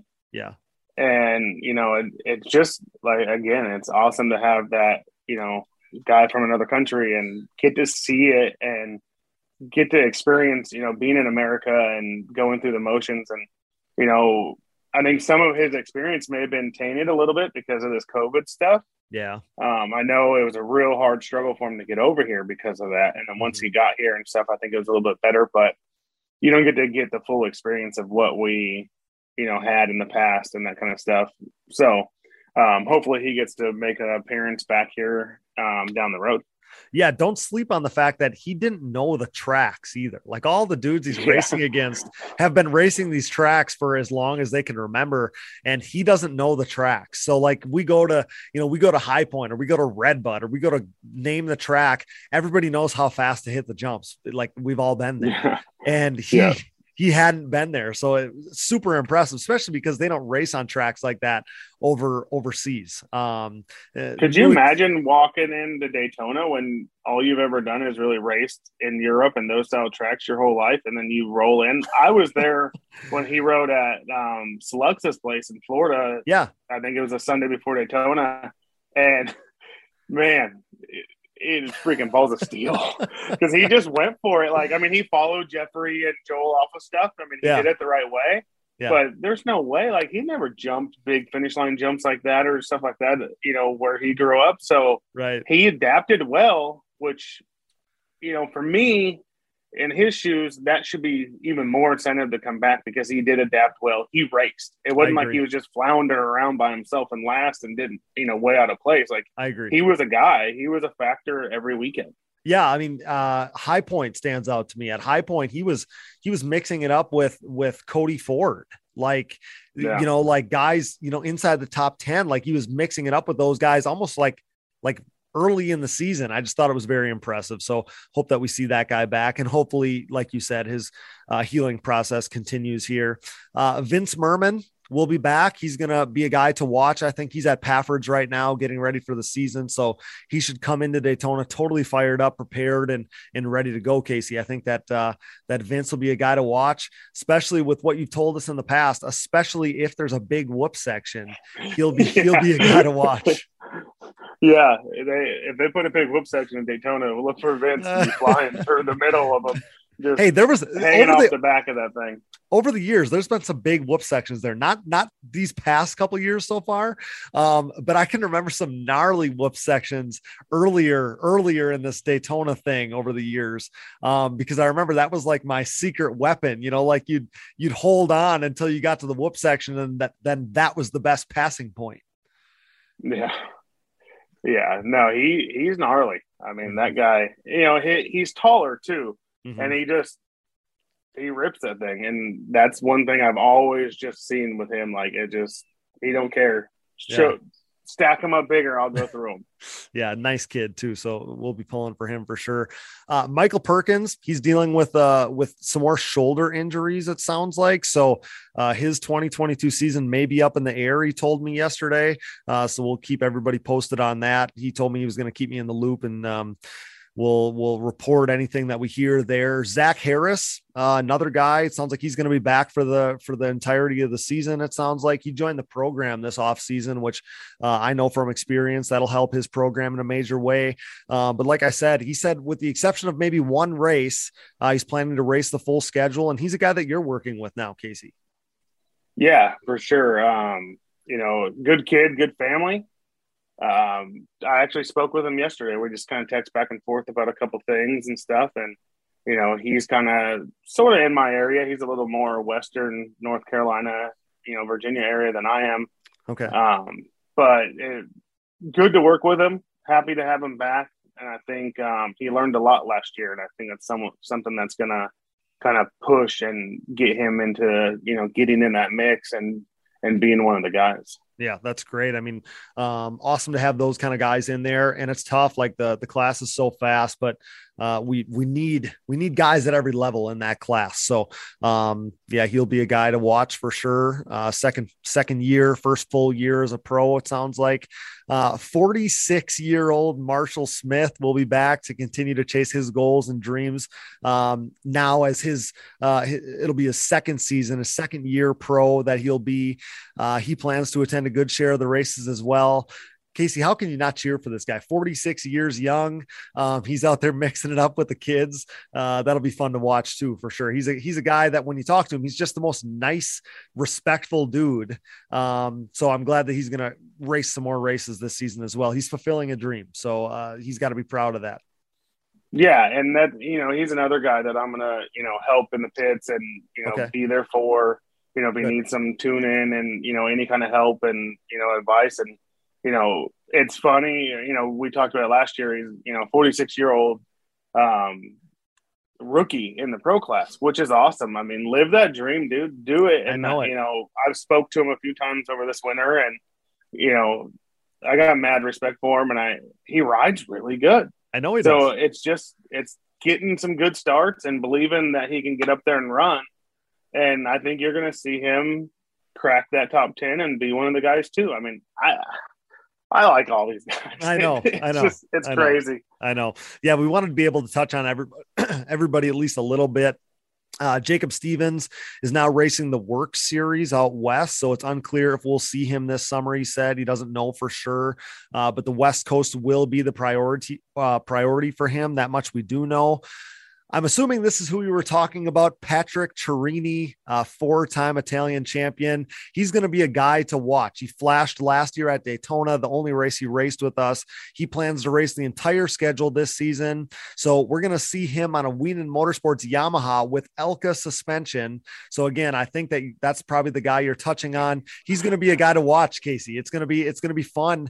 Um, it sounds like to have that international flair. He could be the guy that we see each and every weekend. Very very very much like VTEC last year. But Patrick Chiarini, um, he's going to be a guy to watch for sure.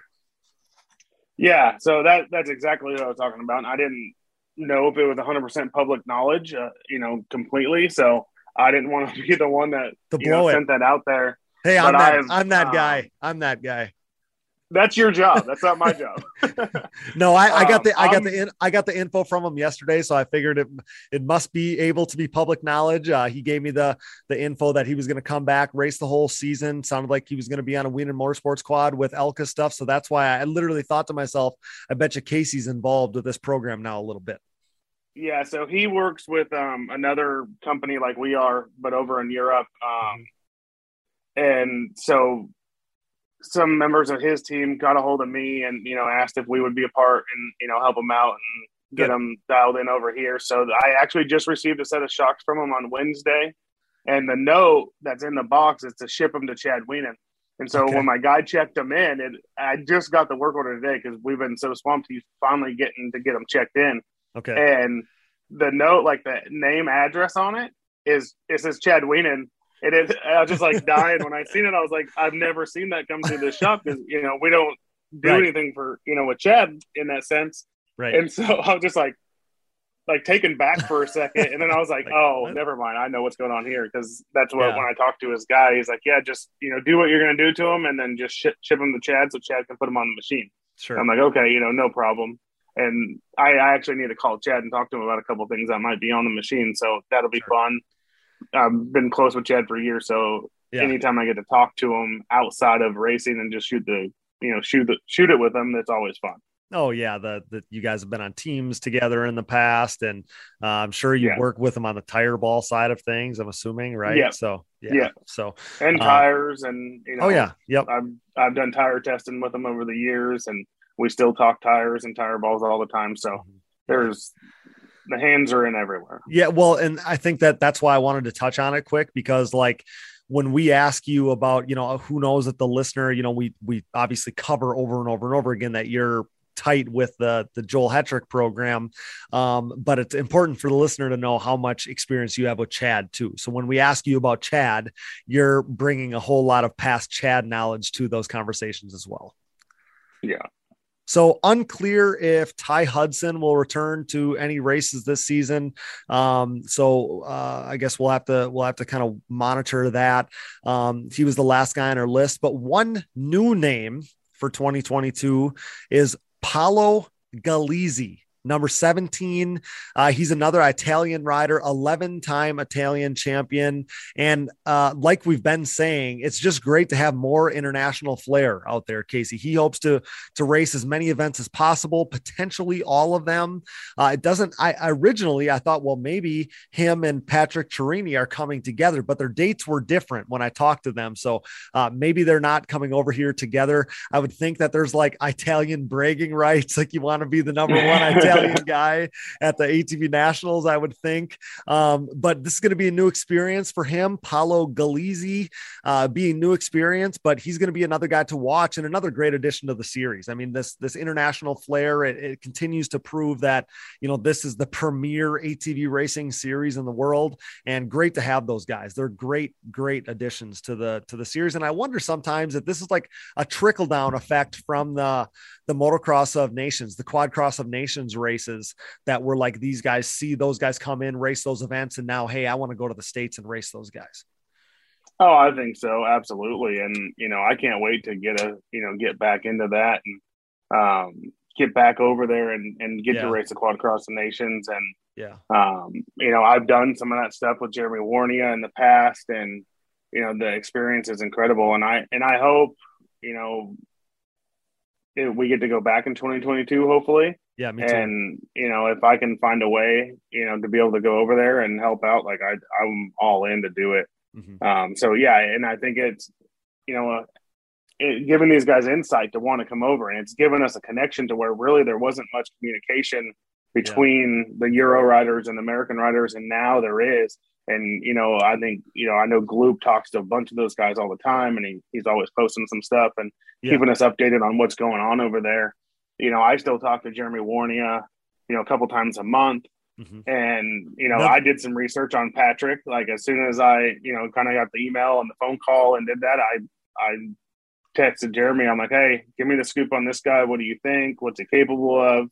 You know, where does he stack up with you guys? You know, because my my generation of the Euro riders that I know is Vermont Free, Jeremy Warnia, those guys. Right. And so I'm like, so where does he, you know, equivalence to what you were, and you know, how Yeah. how is it going to work when he comes over here? So Jeremy had very good things to say about him. So I'm I'm really excited to work with him. Yeah, another guy that we heard about on the, the Cody Gibson podcast, by the way, Jeremy Yeah. Warnia, uh, talking about the battle they had at Pleasure Valley that year. Um, but yeah, yeah, uh, awesome stuff. Another great guy to add to the series here. So that's going to be exciting. Uh, should be a really exciting class of pro class racers. There could be another name or two that gets entered. Um, we'll see. Uh, but that's who's on our list right now. And it's going to be really exciting. Um, it's going to be really, really exciting. I think that last season was as competitive as a year of, as we've seen in a long time. And I think that this year is shaping up to be uh, a whole lot of the same. So um, amped up for that for sure. Insurance. It's not something everyone likes to talk about, but let's face it, if you race motocross, it's something you should have. Integrative Financial Concepts is an independent financial service and insurance firm who offers moto friendly insurance and helps out riders like Nick Janusa, Jeffrey Rastrelli, and Joel Hetrick gain confidence on the track. With their unique safe to race and safe to ride programs, if you qualify, they have the ability to offer life insurance with living benefits to those who ride. With these living benefits, you may have the ability to access a portion of your life insurance policy while you're still living for things like cancer, heart attack, stroke, or chronic illness. They can also help with many other things, such as home, auto, motorhome, and trailer insurance, as well as college planning, special needs planning, payroll processing, as well as group health benefits for your business. So, whether something happens on or off the track, Integrated Financial Concepts has you covered. With their complimentary one on one appointments, what are you waiting for? Reach out to Mike Daniele at D A N I E L E underscore Michael at nlgroupmail.com today and see how integrated financial concepts can help you. Living benefit riders are supplemental benefits that can be added to a life insurance policy and are not suitable unless you have the need for life insurance. Riders are optional and may require additional premium and may not be available in all states or on all products. This is not a solicitation for any specific insurance policy. Just like the sport of ATV motocross as a whole, our Digging Deep community is brought together by the love for racing that we all share. Our sport is compiled of many great people, and leading that charge is the Launderville family at Launderville Steel Enterprises and Concrete Supply. This racing owned family business is a steel and concrete supplier serving the entire United States. Launderville Steel is a full service steel supplier of new and surplus steel, aluminum, and stainless steel products, headlined by the 4130 chromoly tubing and plate used in the building of chassis for ATVs and UTVs, off road truck racing, late model dirt and pro tractor pulling series, drag racing, and more. Launderville Steel loves their racing just as much as we do, but don't forget about their concrete division as well. With over 25 years of experience, the Concrete Division can supply everything you need to complete your next business or personal project. Their central Midwest location enables LSE to easily serve customers across the United States. For a quote, additional info, answers to more of your questions, or to talk a little racing, head over to laundervillesteel.com or give them a call today. We are proud to be partnered with yet another racer owned company. Thank you, Launderville Steel Enterprises and Concrete Supply. Here at Digging Deep, we have an obvious passion for ATVs and pridefully enjoy sharing the sport's history. Since 2019, when the podcast was born, we've been working to partner with individuals who share our passion, but one man and his vision had been missing from our partnership group. Until now. When it comes to the sport's history, the hallowed grounds of Binky's Forever ATC Museum has it all. Binky Tapscott's mind blowing collection of three and four wheelers has preserved history by spanning all makes and models from Honda three wheelers in chronological order to unique builds that shaped ATV racing as we know it, like Doug Gust's iconic DRZ powered hybrid thumper and everything in between. There's no denying Binky's passion, a passion that we certainly relate to here at Digging Deep. Binky's goal is to share his amazing collection with fellow enthusiasts by making his prized possessions accessible to the public via scheduled visits. Follow Forever ATC Museum on Facebook and watch foreveratc.com for further updates on possibly getting a chance to see Binky's Forever ATC Museum for yourself. We are proud to welcome Binky's Forever ATC Museum to the Digging Deep family. Evans Waterless Power Sports Coolant. The best power sports coolant on the market, Evans prevents overheating and boil over so you need not worry about harming your engine or suffering a premature end to your ride, no matter what the conditions. Designed for use in ATVs, UTVs, motorcycles, and other power sports equipment, when conditions are at their worst, Evans is at its best. Upgrade to Evans now to avoid overheating and boil over next time you hit the track or trail. Use discount code DIGGINGDEEP20 at checkout to save at evanscoolant.com. Thanks for listening, and remember to support our partners. Now back to the show. And one other cool aspect of the the 2022 version of the Daytona ATV Supercross is the addition of the Pro Sport and WMX classes. Uh, we ran nearly all the classes but the minis when we first started racing um, Daytona, when we first started going to Daytona. And then, you know, it became a pro only event um, over the years there. And now they're bringing back a couple premier classes, which I think is a, a great thing, Casey. So starting with pro sport. Um, I'm thinking, you know, your riders to watch are going to be Dane Molander, who you already touched on a little bit. Aaron Salinas, I would think, is going to be another guy that's going to be out there. Blair Miller, Joseph Chambers, those are guys that we saw in the pro sport and pro am classes last year. I believe that you can add Brett Musig to that list based on what he said when he was on the show. He's going to be a, a guy who gets great starts and he's always been fast. He showed that last year when he returned to those fast classes. Um, so he's going to be a guy to watch. Potentially Zach Zach Kaczmarek. I don't know if we'll see him right away at Daytona, but he's another guy that was up in the mix. It seemed like the 25 plus class made their mark in the in the you know pro um pro am and pro sport classes last year. I think that that could be uh, again the same this year but i fully expect to see some great racing in pro sport at daytona because that's a you got a bunch of young kids some some older guys um some guys that that definitely want to win daytona. Uh so i think that that'll be exciting. That'll make for some some great racing i would think. Pro sport at Daytona is going to be absolute insane. Yeah I was just like sitting there talking. Oh, Ron Jackson and Mason Jackson were at the shop, and Mason's going to run pro am or pro Oh, sport is he? in Okay. A, college, pro sport college, and A. I believe is the three classes that he's planning on racing. okay And you know, just sitting there talking to Ron, and I rattled off like ten guys, like not even trying. You know, you got you got Blair, you got Dane. You know, there's rumors about Zach Kaczmarek running pro class. Oh really And so I don't know if there's any truth to it, but I know he's been throwing out little tidbits here and there, social media wise.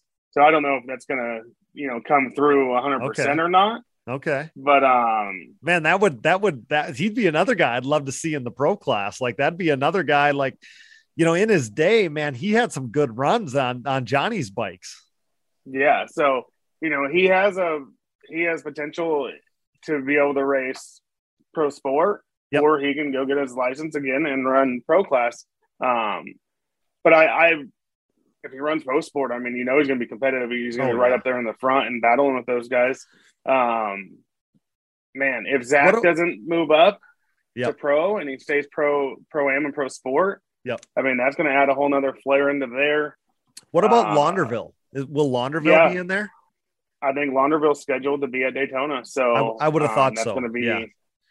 You know, another key player there: Mason Jackson, Launderville, Dane, Blair, Andrew Shadow.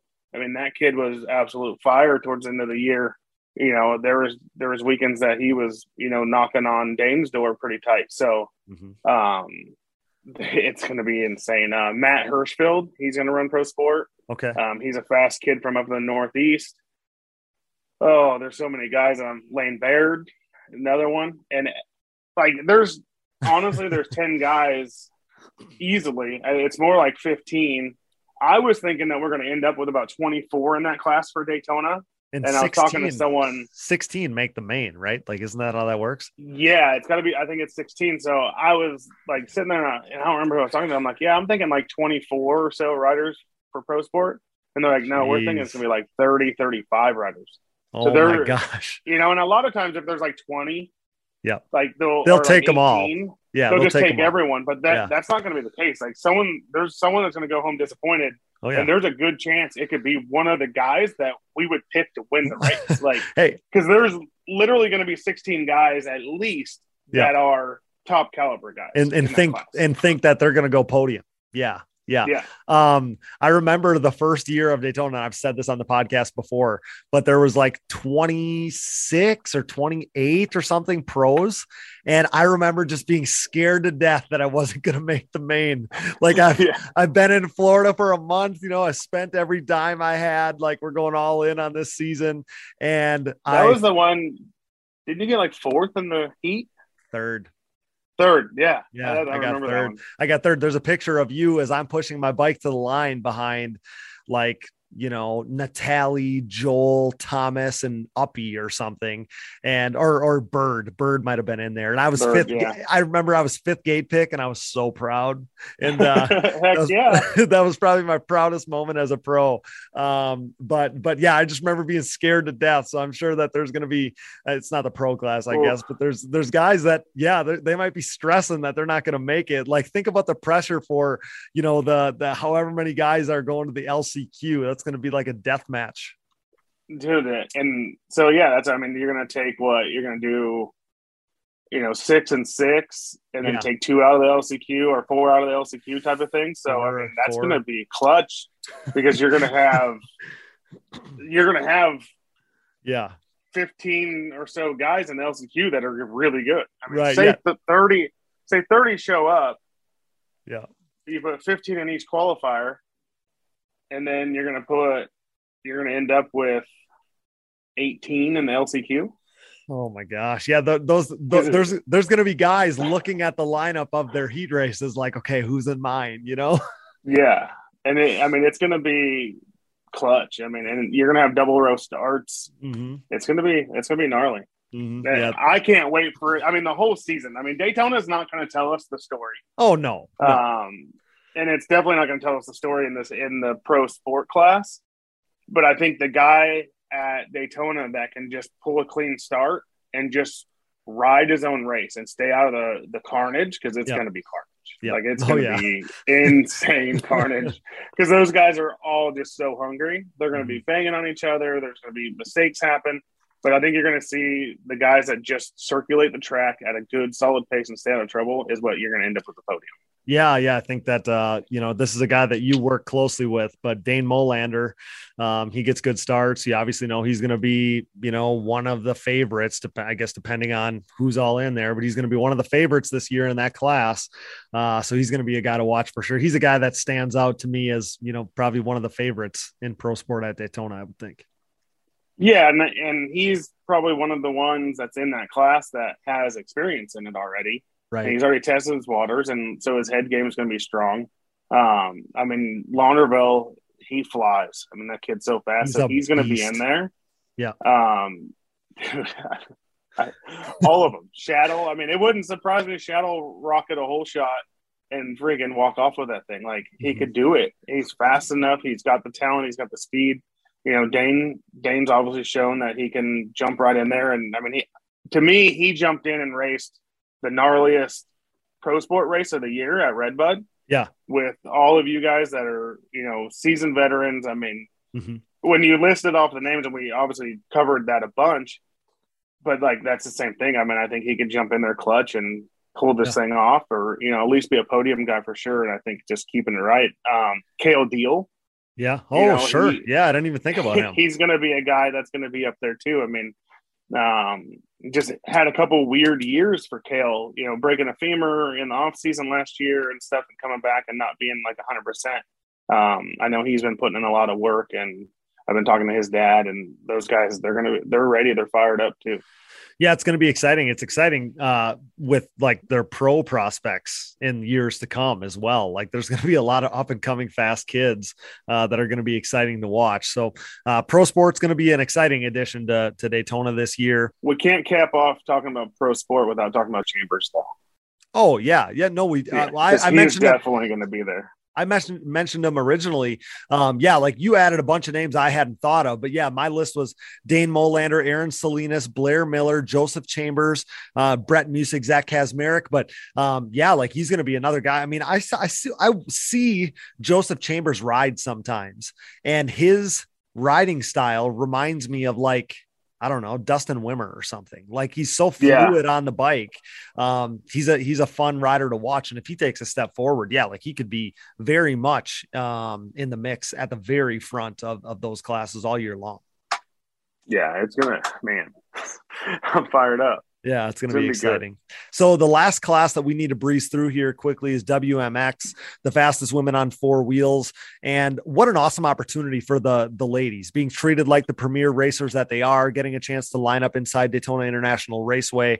The three-time reigning, defending, undisputed WMX champion Andrea Berger comes in as the odds-on favorite.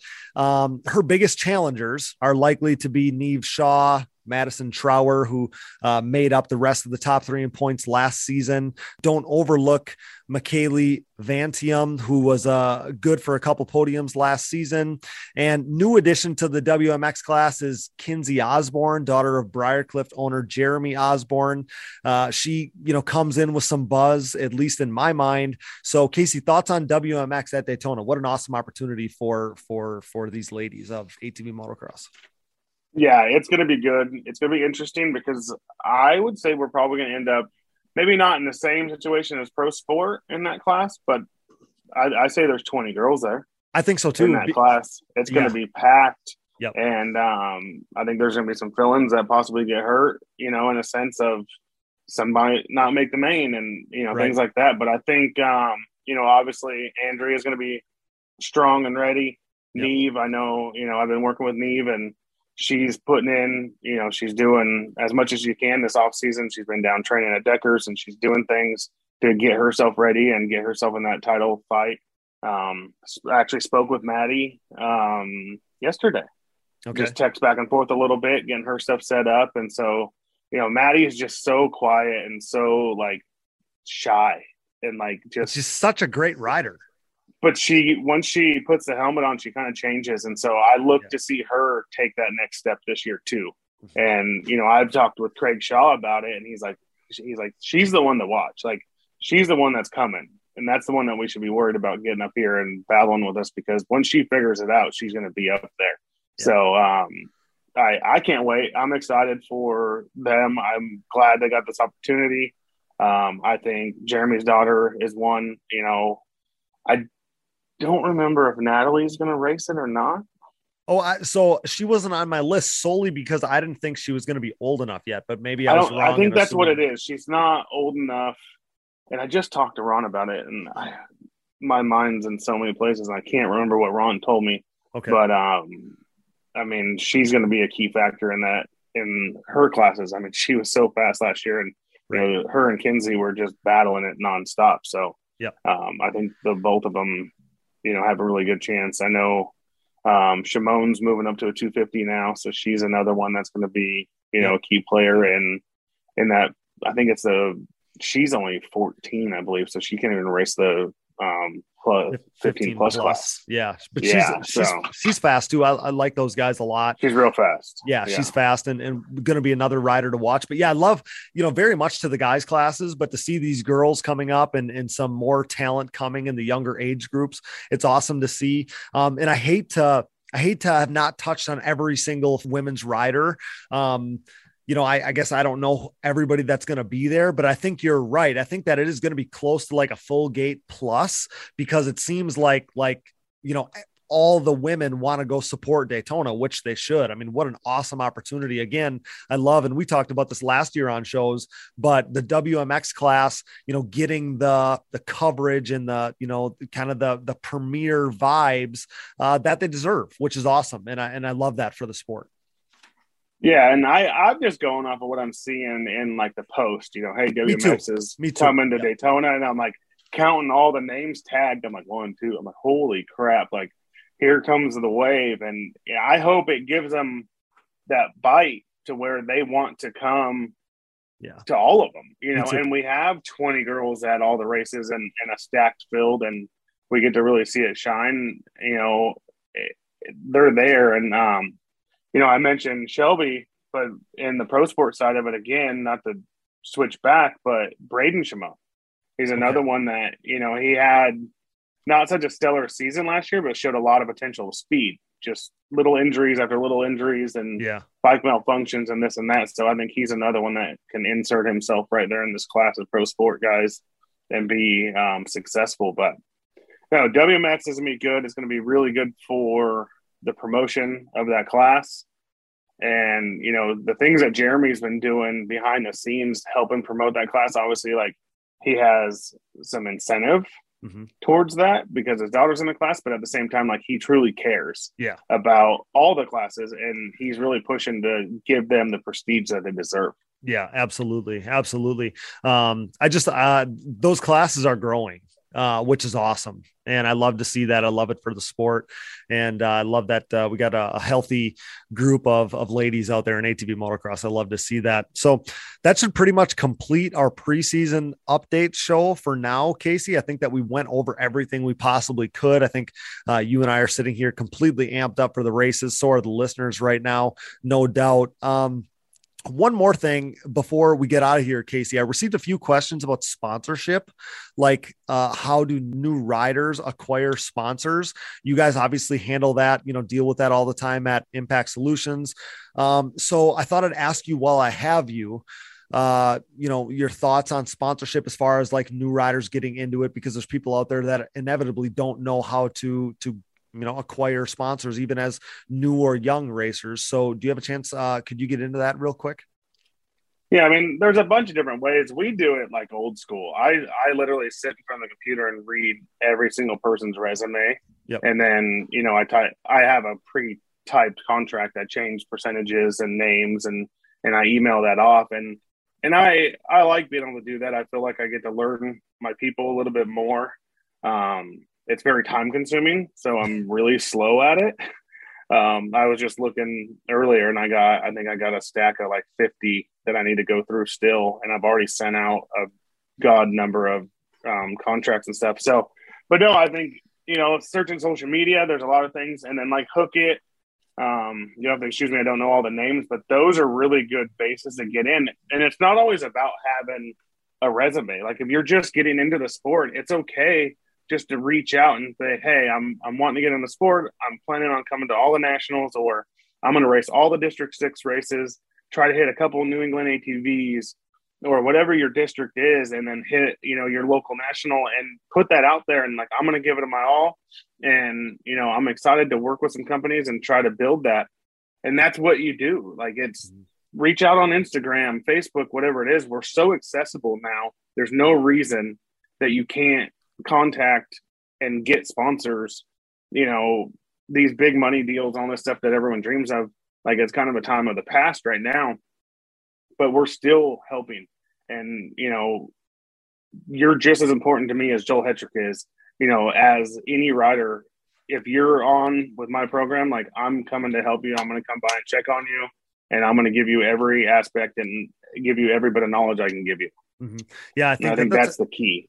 Agreed. I think that that was a great thing to touch on too. Uh, we we talked on it way back at the beginning of this conversation, but I think that social media is also so important. Like I feel like building your brand that way, selling yourself that way, um, that's just a great way for for sponsors to be able to say, okay, so John Doe, I'm going to look him up on Instagram, and John Doe posts a bunch about his racing and and thanking his sponsors and grateful for what he has and all those things. Doesn't matter if you're a, a pro rider or a B rider, um, building that brand and that recognition for who you are and what you're doing and that you're grateful and what you're all about. And it doesn't even have to be all about racing. It can be about life. Like like you know i love seeing you know posts from bringing it back to supercross and motocross guys when they post about their life and you learn a little bit more behind the scenes or behind the mask inside the helmet. Um, all those things i do think goes a long way. So it's not right in line with the sponsorship thing but the more that you can build your brand as a racer and an athlete is, is a big key component to all this as well So you must love my post because I literally post nothing about racing. like Yeah. if you look at my profile, you barely tell that I'm involved in racing. we're, like we're at the grill we're at the grill Yeah. yeah Yeah, we're cooking. yeah It's it's food, fishing, and kids. That's all Yeah. I got. i like it Um, I like but no, it. I throw in some of my old stuff, you know, accomplishments or whatever. And but you're 100 percent right. It's 100 percent brand building. Um, you know, for years, you know, look at Johnny Gallagher going into the GNCC side, and Mhm. I think you're probably heading down that road soon to start talking to some of those guys, maybe, and you know, get to get some history on some of those guys because some of those guys even race motocross and stuff. So Yeah. a lot of it will, it'll transfer Crossover. over. But I mean, Johnny, Johnny's results aren't always fantastic. They're not bad by any means Right. but he's so marketable. He does such a good job for his his sponsors and stuff. Yeah, he's killing it. I mean, he he's got a good program. He's a solid dude, and you know, I try to help him every corner I can. And there, we see that. I see that stuff. I pay attention to the guys that are actually tagging us on Instagram and Facebook and and making posts. And it doesn't always have to be about one brand. Like you don't have to make that specialty post. Yeah, that specialty post is nice once Yep. or twice a year or whatever. Say for Impact Solutions, it's just easy Right. um, reference. But excuse me, you can talk about you know your Walsh A arms and you know your precision stabilizer and your Elka shocks tuned by Impact Solutions. Like it doesn't have to be just one Mhm. individual. I see a lot of that, and some of it, you know, I talked to a couple of guys more or less on the side by side stuff, and they're like, "Well, I just feel like Target.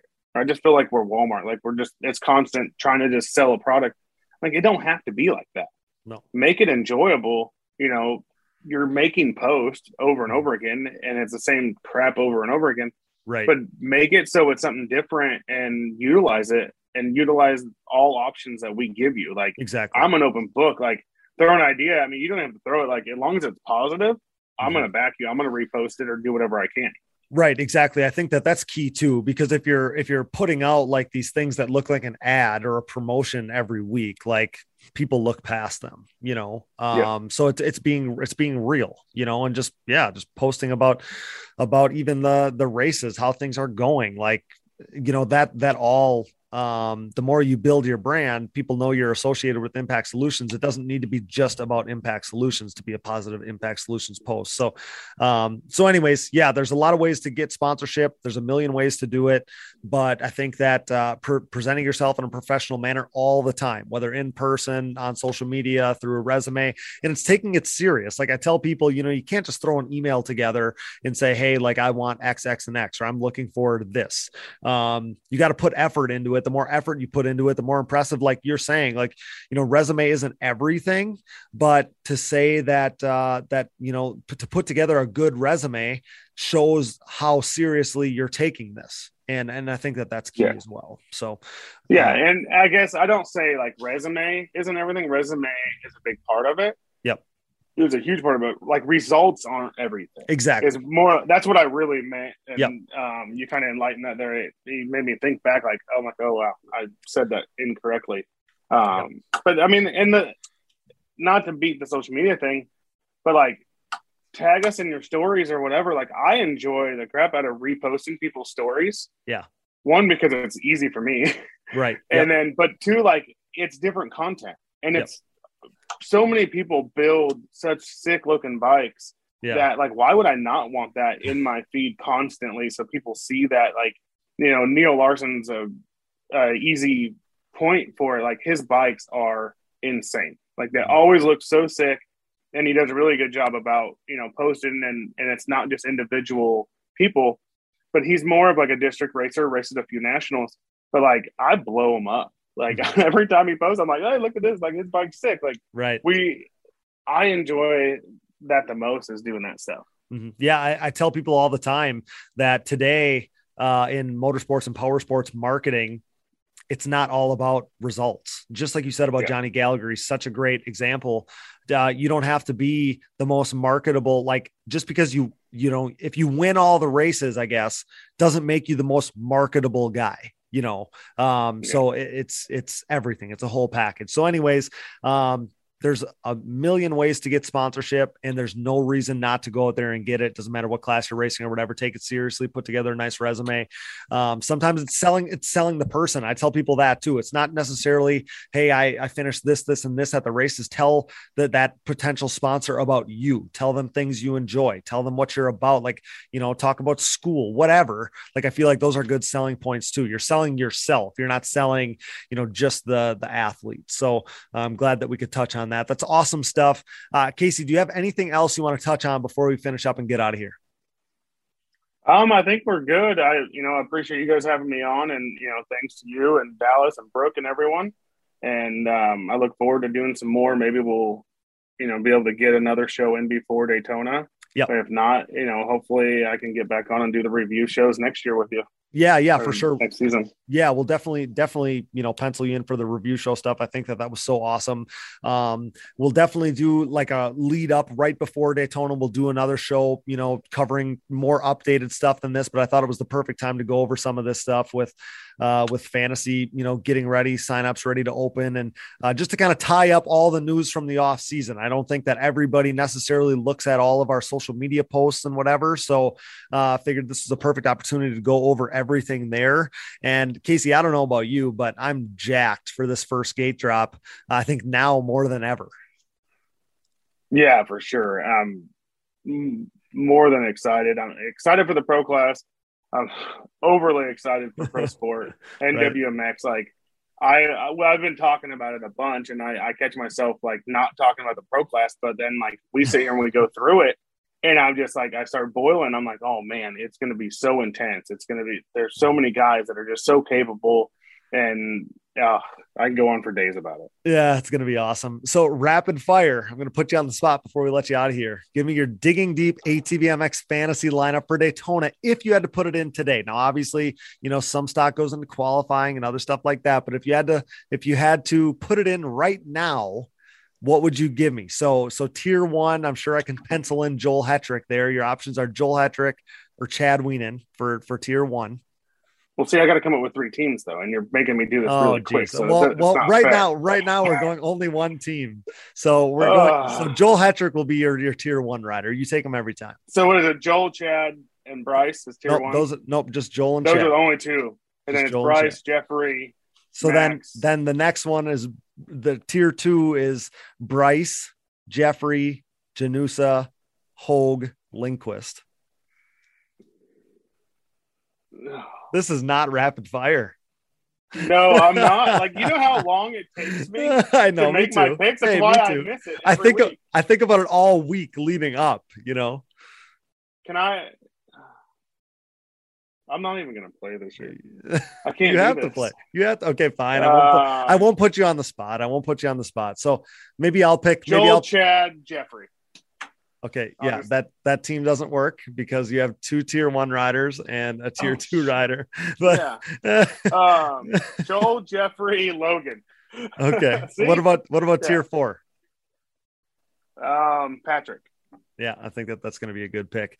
Yeah, it's going to be fun. Um, I have I had I had one guy reach out to me in the last day or two wondering how he would do. Can you guess who that is? How he would do, like where he would stack up Where he would stack up? in Pro class. fantasy or in real life. Well, I mean both. I told him I'd consider putting him on my fantasy team. Oh, one guy reach out. No idea. Probably probably mulls this over every year. Oh, Joe Byrd. yeah, yeah. Most of them. I heard. I heard that rumor the other day that Uh-huh, coming back. uh-huh. He texted me the other day. He said, uh, "What do you think about me racing Daytona? I'm bored." And I'm like, "Well, Oh, I God. I'm like, well, I, I- you'd be a you'd be a tempting digging deep ATVMX fantasy pick. He said, how how would I do? I said, well, I think you could be a top ten rider, you know.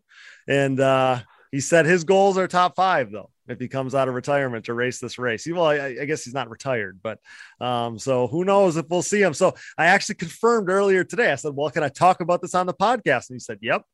He said, yep, you can. So we'll see. Maybe The maybe two, this maybe this is an extra nudge. Yeah, the two hard hitters guys out there. John Joe John Natale. Yeah, I knew you were going to say like, that. John's like, I want to come back and race. I'm like, yeah, dude, it'd be cool. Come race 25 plus. No, there's not a chance. I'm racing pro class. I'm like, oh my gosh. Uh, Joe the same way. Like, Joe, you can come back and race 25 plus. No, I'm racing pro class. Uh, Bring it, boys. Like, you guys keep talking about it, then do it. I, I'll call them both out. I think we had a, I think we had a friendly wager last year, Joe and I, about him running. And I think John even chimed in on it. So I'll Okay. call you guys out. I'm in. Just come down and race Daytona. John's won Daytona. oh, I know. Yeah, Joe's yeah. never won Daytona, so Mhm. you know John's got you one there. yeah, it's gonna be uh gonna be exciting. Maybe we will just see the number seven or the number 13 show up. We'll see. Um, but he's he's at least thinking about it because he said I could talk about it. So so we'll see. Um, I heard that yesterday. I heard it literally yesterday or the day before, but I didn't hear it from him. Okay, he he texted me about it in the last couple days, and I confirmed that I could I could talk about it here. So uh, that nice. will be another guy to watch for. But great stuff there. Sign up today for ATV Fantasy. It's going to be a blast. Join us uh, in all the fun for this upcoming season. But Casey, that's a wrap. You're the man. Can't thank you enough for this. You sat here, gave us all this time to talk ATV motocross. I appreciate it so much. You bring so much to these shows. I told you last season as well. Um, I can't thank you enough for this. Uh, you bring so much to digging deep. I appreciate it so much. And uh, man, our, our, I love that we're doing this for the sport. This coverage for the sport, not even just the pros, but the some of the the the, the ladies stuff, the WMX stuff, the the up and coming kids of the pro sport classes. Um, man, it's it's awesome. I, I, take a lot of pride in this, so I appreciate you being here for it. thanks for having me as always, Cody. And anytime, I mean, I always try to set back. Uh, we always say we're going to set back an hour, and it's usually about two hours. So um, I like to talk. So um, no, thank you, thank you to the whole team. Your whole team is awesome, and um, keep doing it. We're doing it, and I hear good stuff all the time yeah, I no. I didn't I truly didn't think this was going to take two hours. I really thought it was going to be about an hour, but uh, because uh, I'm like, well, man, how much can we talk about in the off season? Um, but we we covered it all, and I love it. So uh, another thing that we want to do, um, I won't ask this of you, Casey, uh, but I think I'm going to try to do because our reception was so good to it last year. The the numbers the numbers proved it. I want to do some more pre-race shows um they i mean like i said the, the reception was amazing. So i'm going to do try to do a little bit of that even if they're just short. Um kind of tie some stuff up going into the weekend give some people some stuff to listen to on the way to the races. So uh keep an eye out for that. But again casey you're the man. I appreciate it so much. Thanks for everything you do for us. Thanks for being here and we'll talk soon. Can't freaking wait for daytona. Thanks cody. Awesome casey. Thanks so much Man, I am fired up to go racing after that one. I have to thank Manscaped for getting Casey Greek back in here to join us tonight. Use discount code DiggingDeep20 for 20% off plus free shipping at manscaped.com and send us a screenshot of that order using our code for some free Digging Deep merch, but for a limited time only, so act fast. Major thanks to Casey Greek himself for joining us for this one. Thanks to producer Dallas Jansen, my brother, for all his hard work. Thanks to Brooke and AMA official Harv Whipple. Thanks to all of our donors. You know who you are. We appreciate you so much.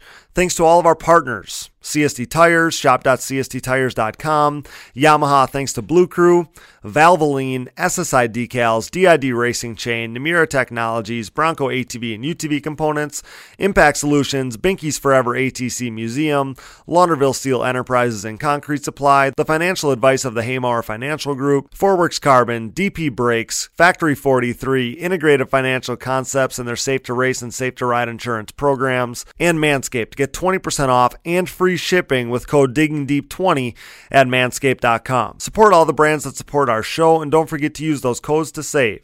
Find it all on our website and be sure to click those Rocky Mountain ATVMC and Amazon banners for all your gear and parts needs, everyday needs, and to help us out. And most of all, thanks to you guys for listening. Our show merchandise, including Digging Deep shirts and hoodies, our Quad Guys Get Hot Chicks shirts and hoodies, back to back national champ merch, and more, are all available today at shop.diggingdeepatvmx.com. If you're looking for another easy way to help support us, visit our website and click the Patreon or Buy Me a Coffee buttons. This allows you to set up a one time or monthly contribution, like Justin Branham, to support our efforts. I would love for you guys to send in your questions, stories, and topics. I know many of you have suggested giving you guys the opportunity to call into the show live, which isn't really an option at this point, but this is your opportunity to call us.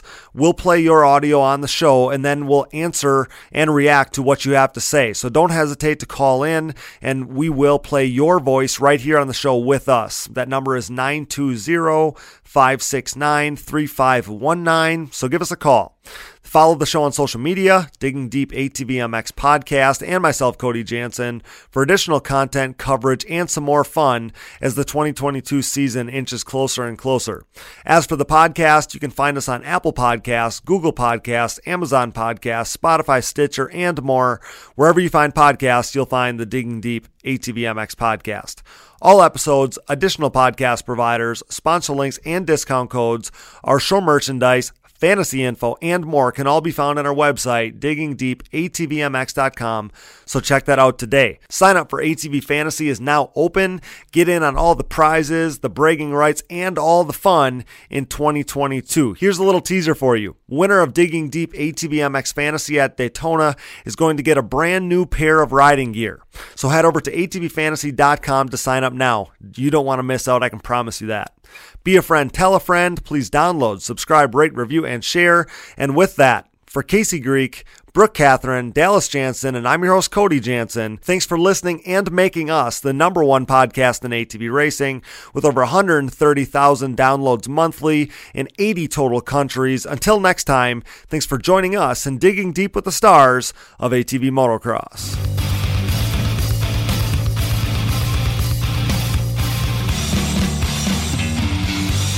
Things are crashing and burning here at the Digging Deep podcast, much like the Titanic. Those guys were hauling ass for real. I remember watching Doug Gust, I don't know who it was, Steel City, running the same times Friday afternoon as James Stewart was on Sunday back then. It was mental. I've never seen quads go that fast. Quadlers are freaking gnarly.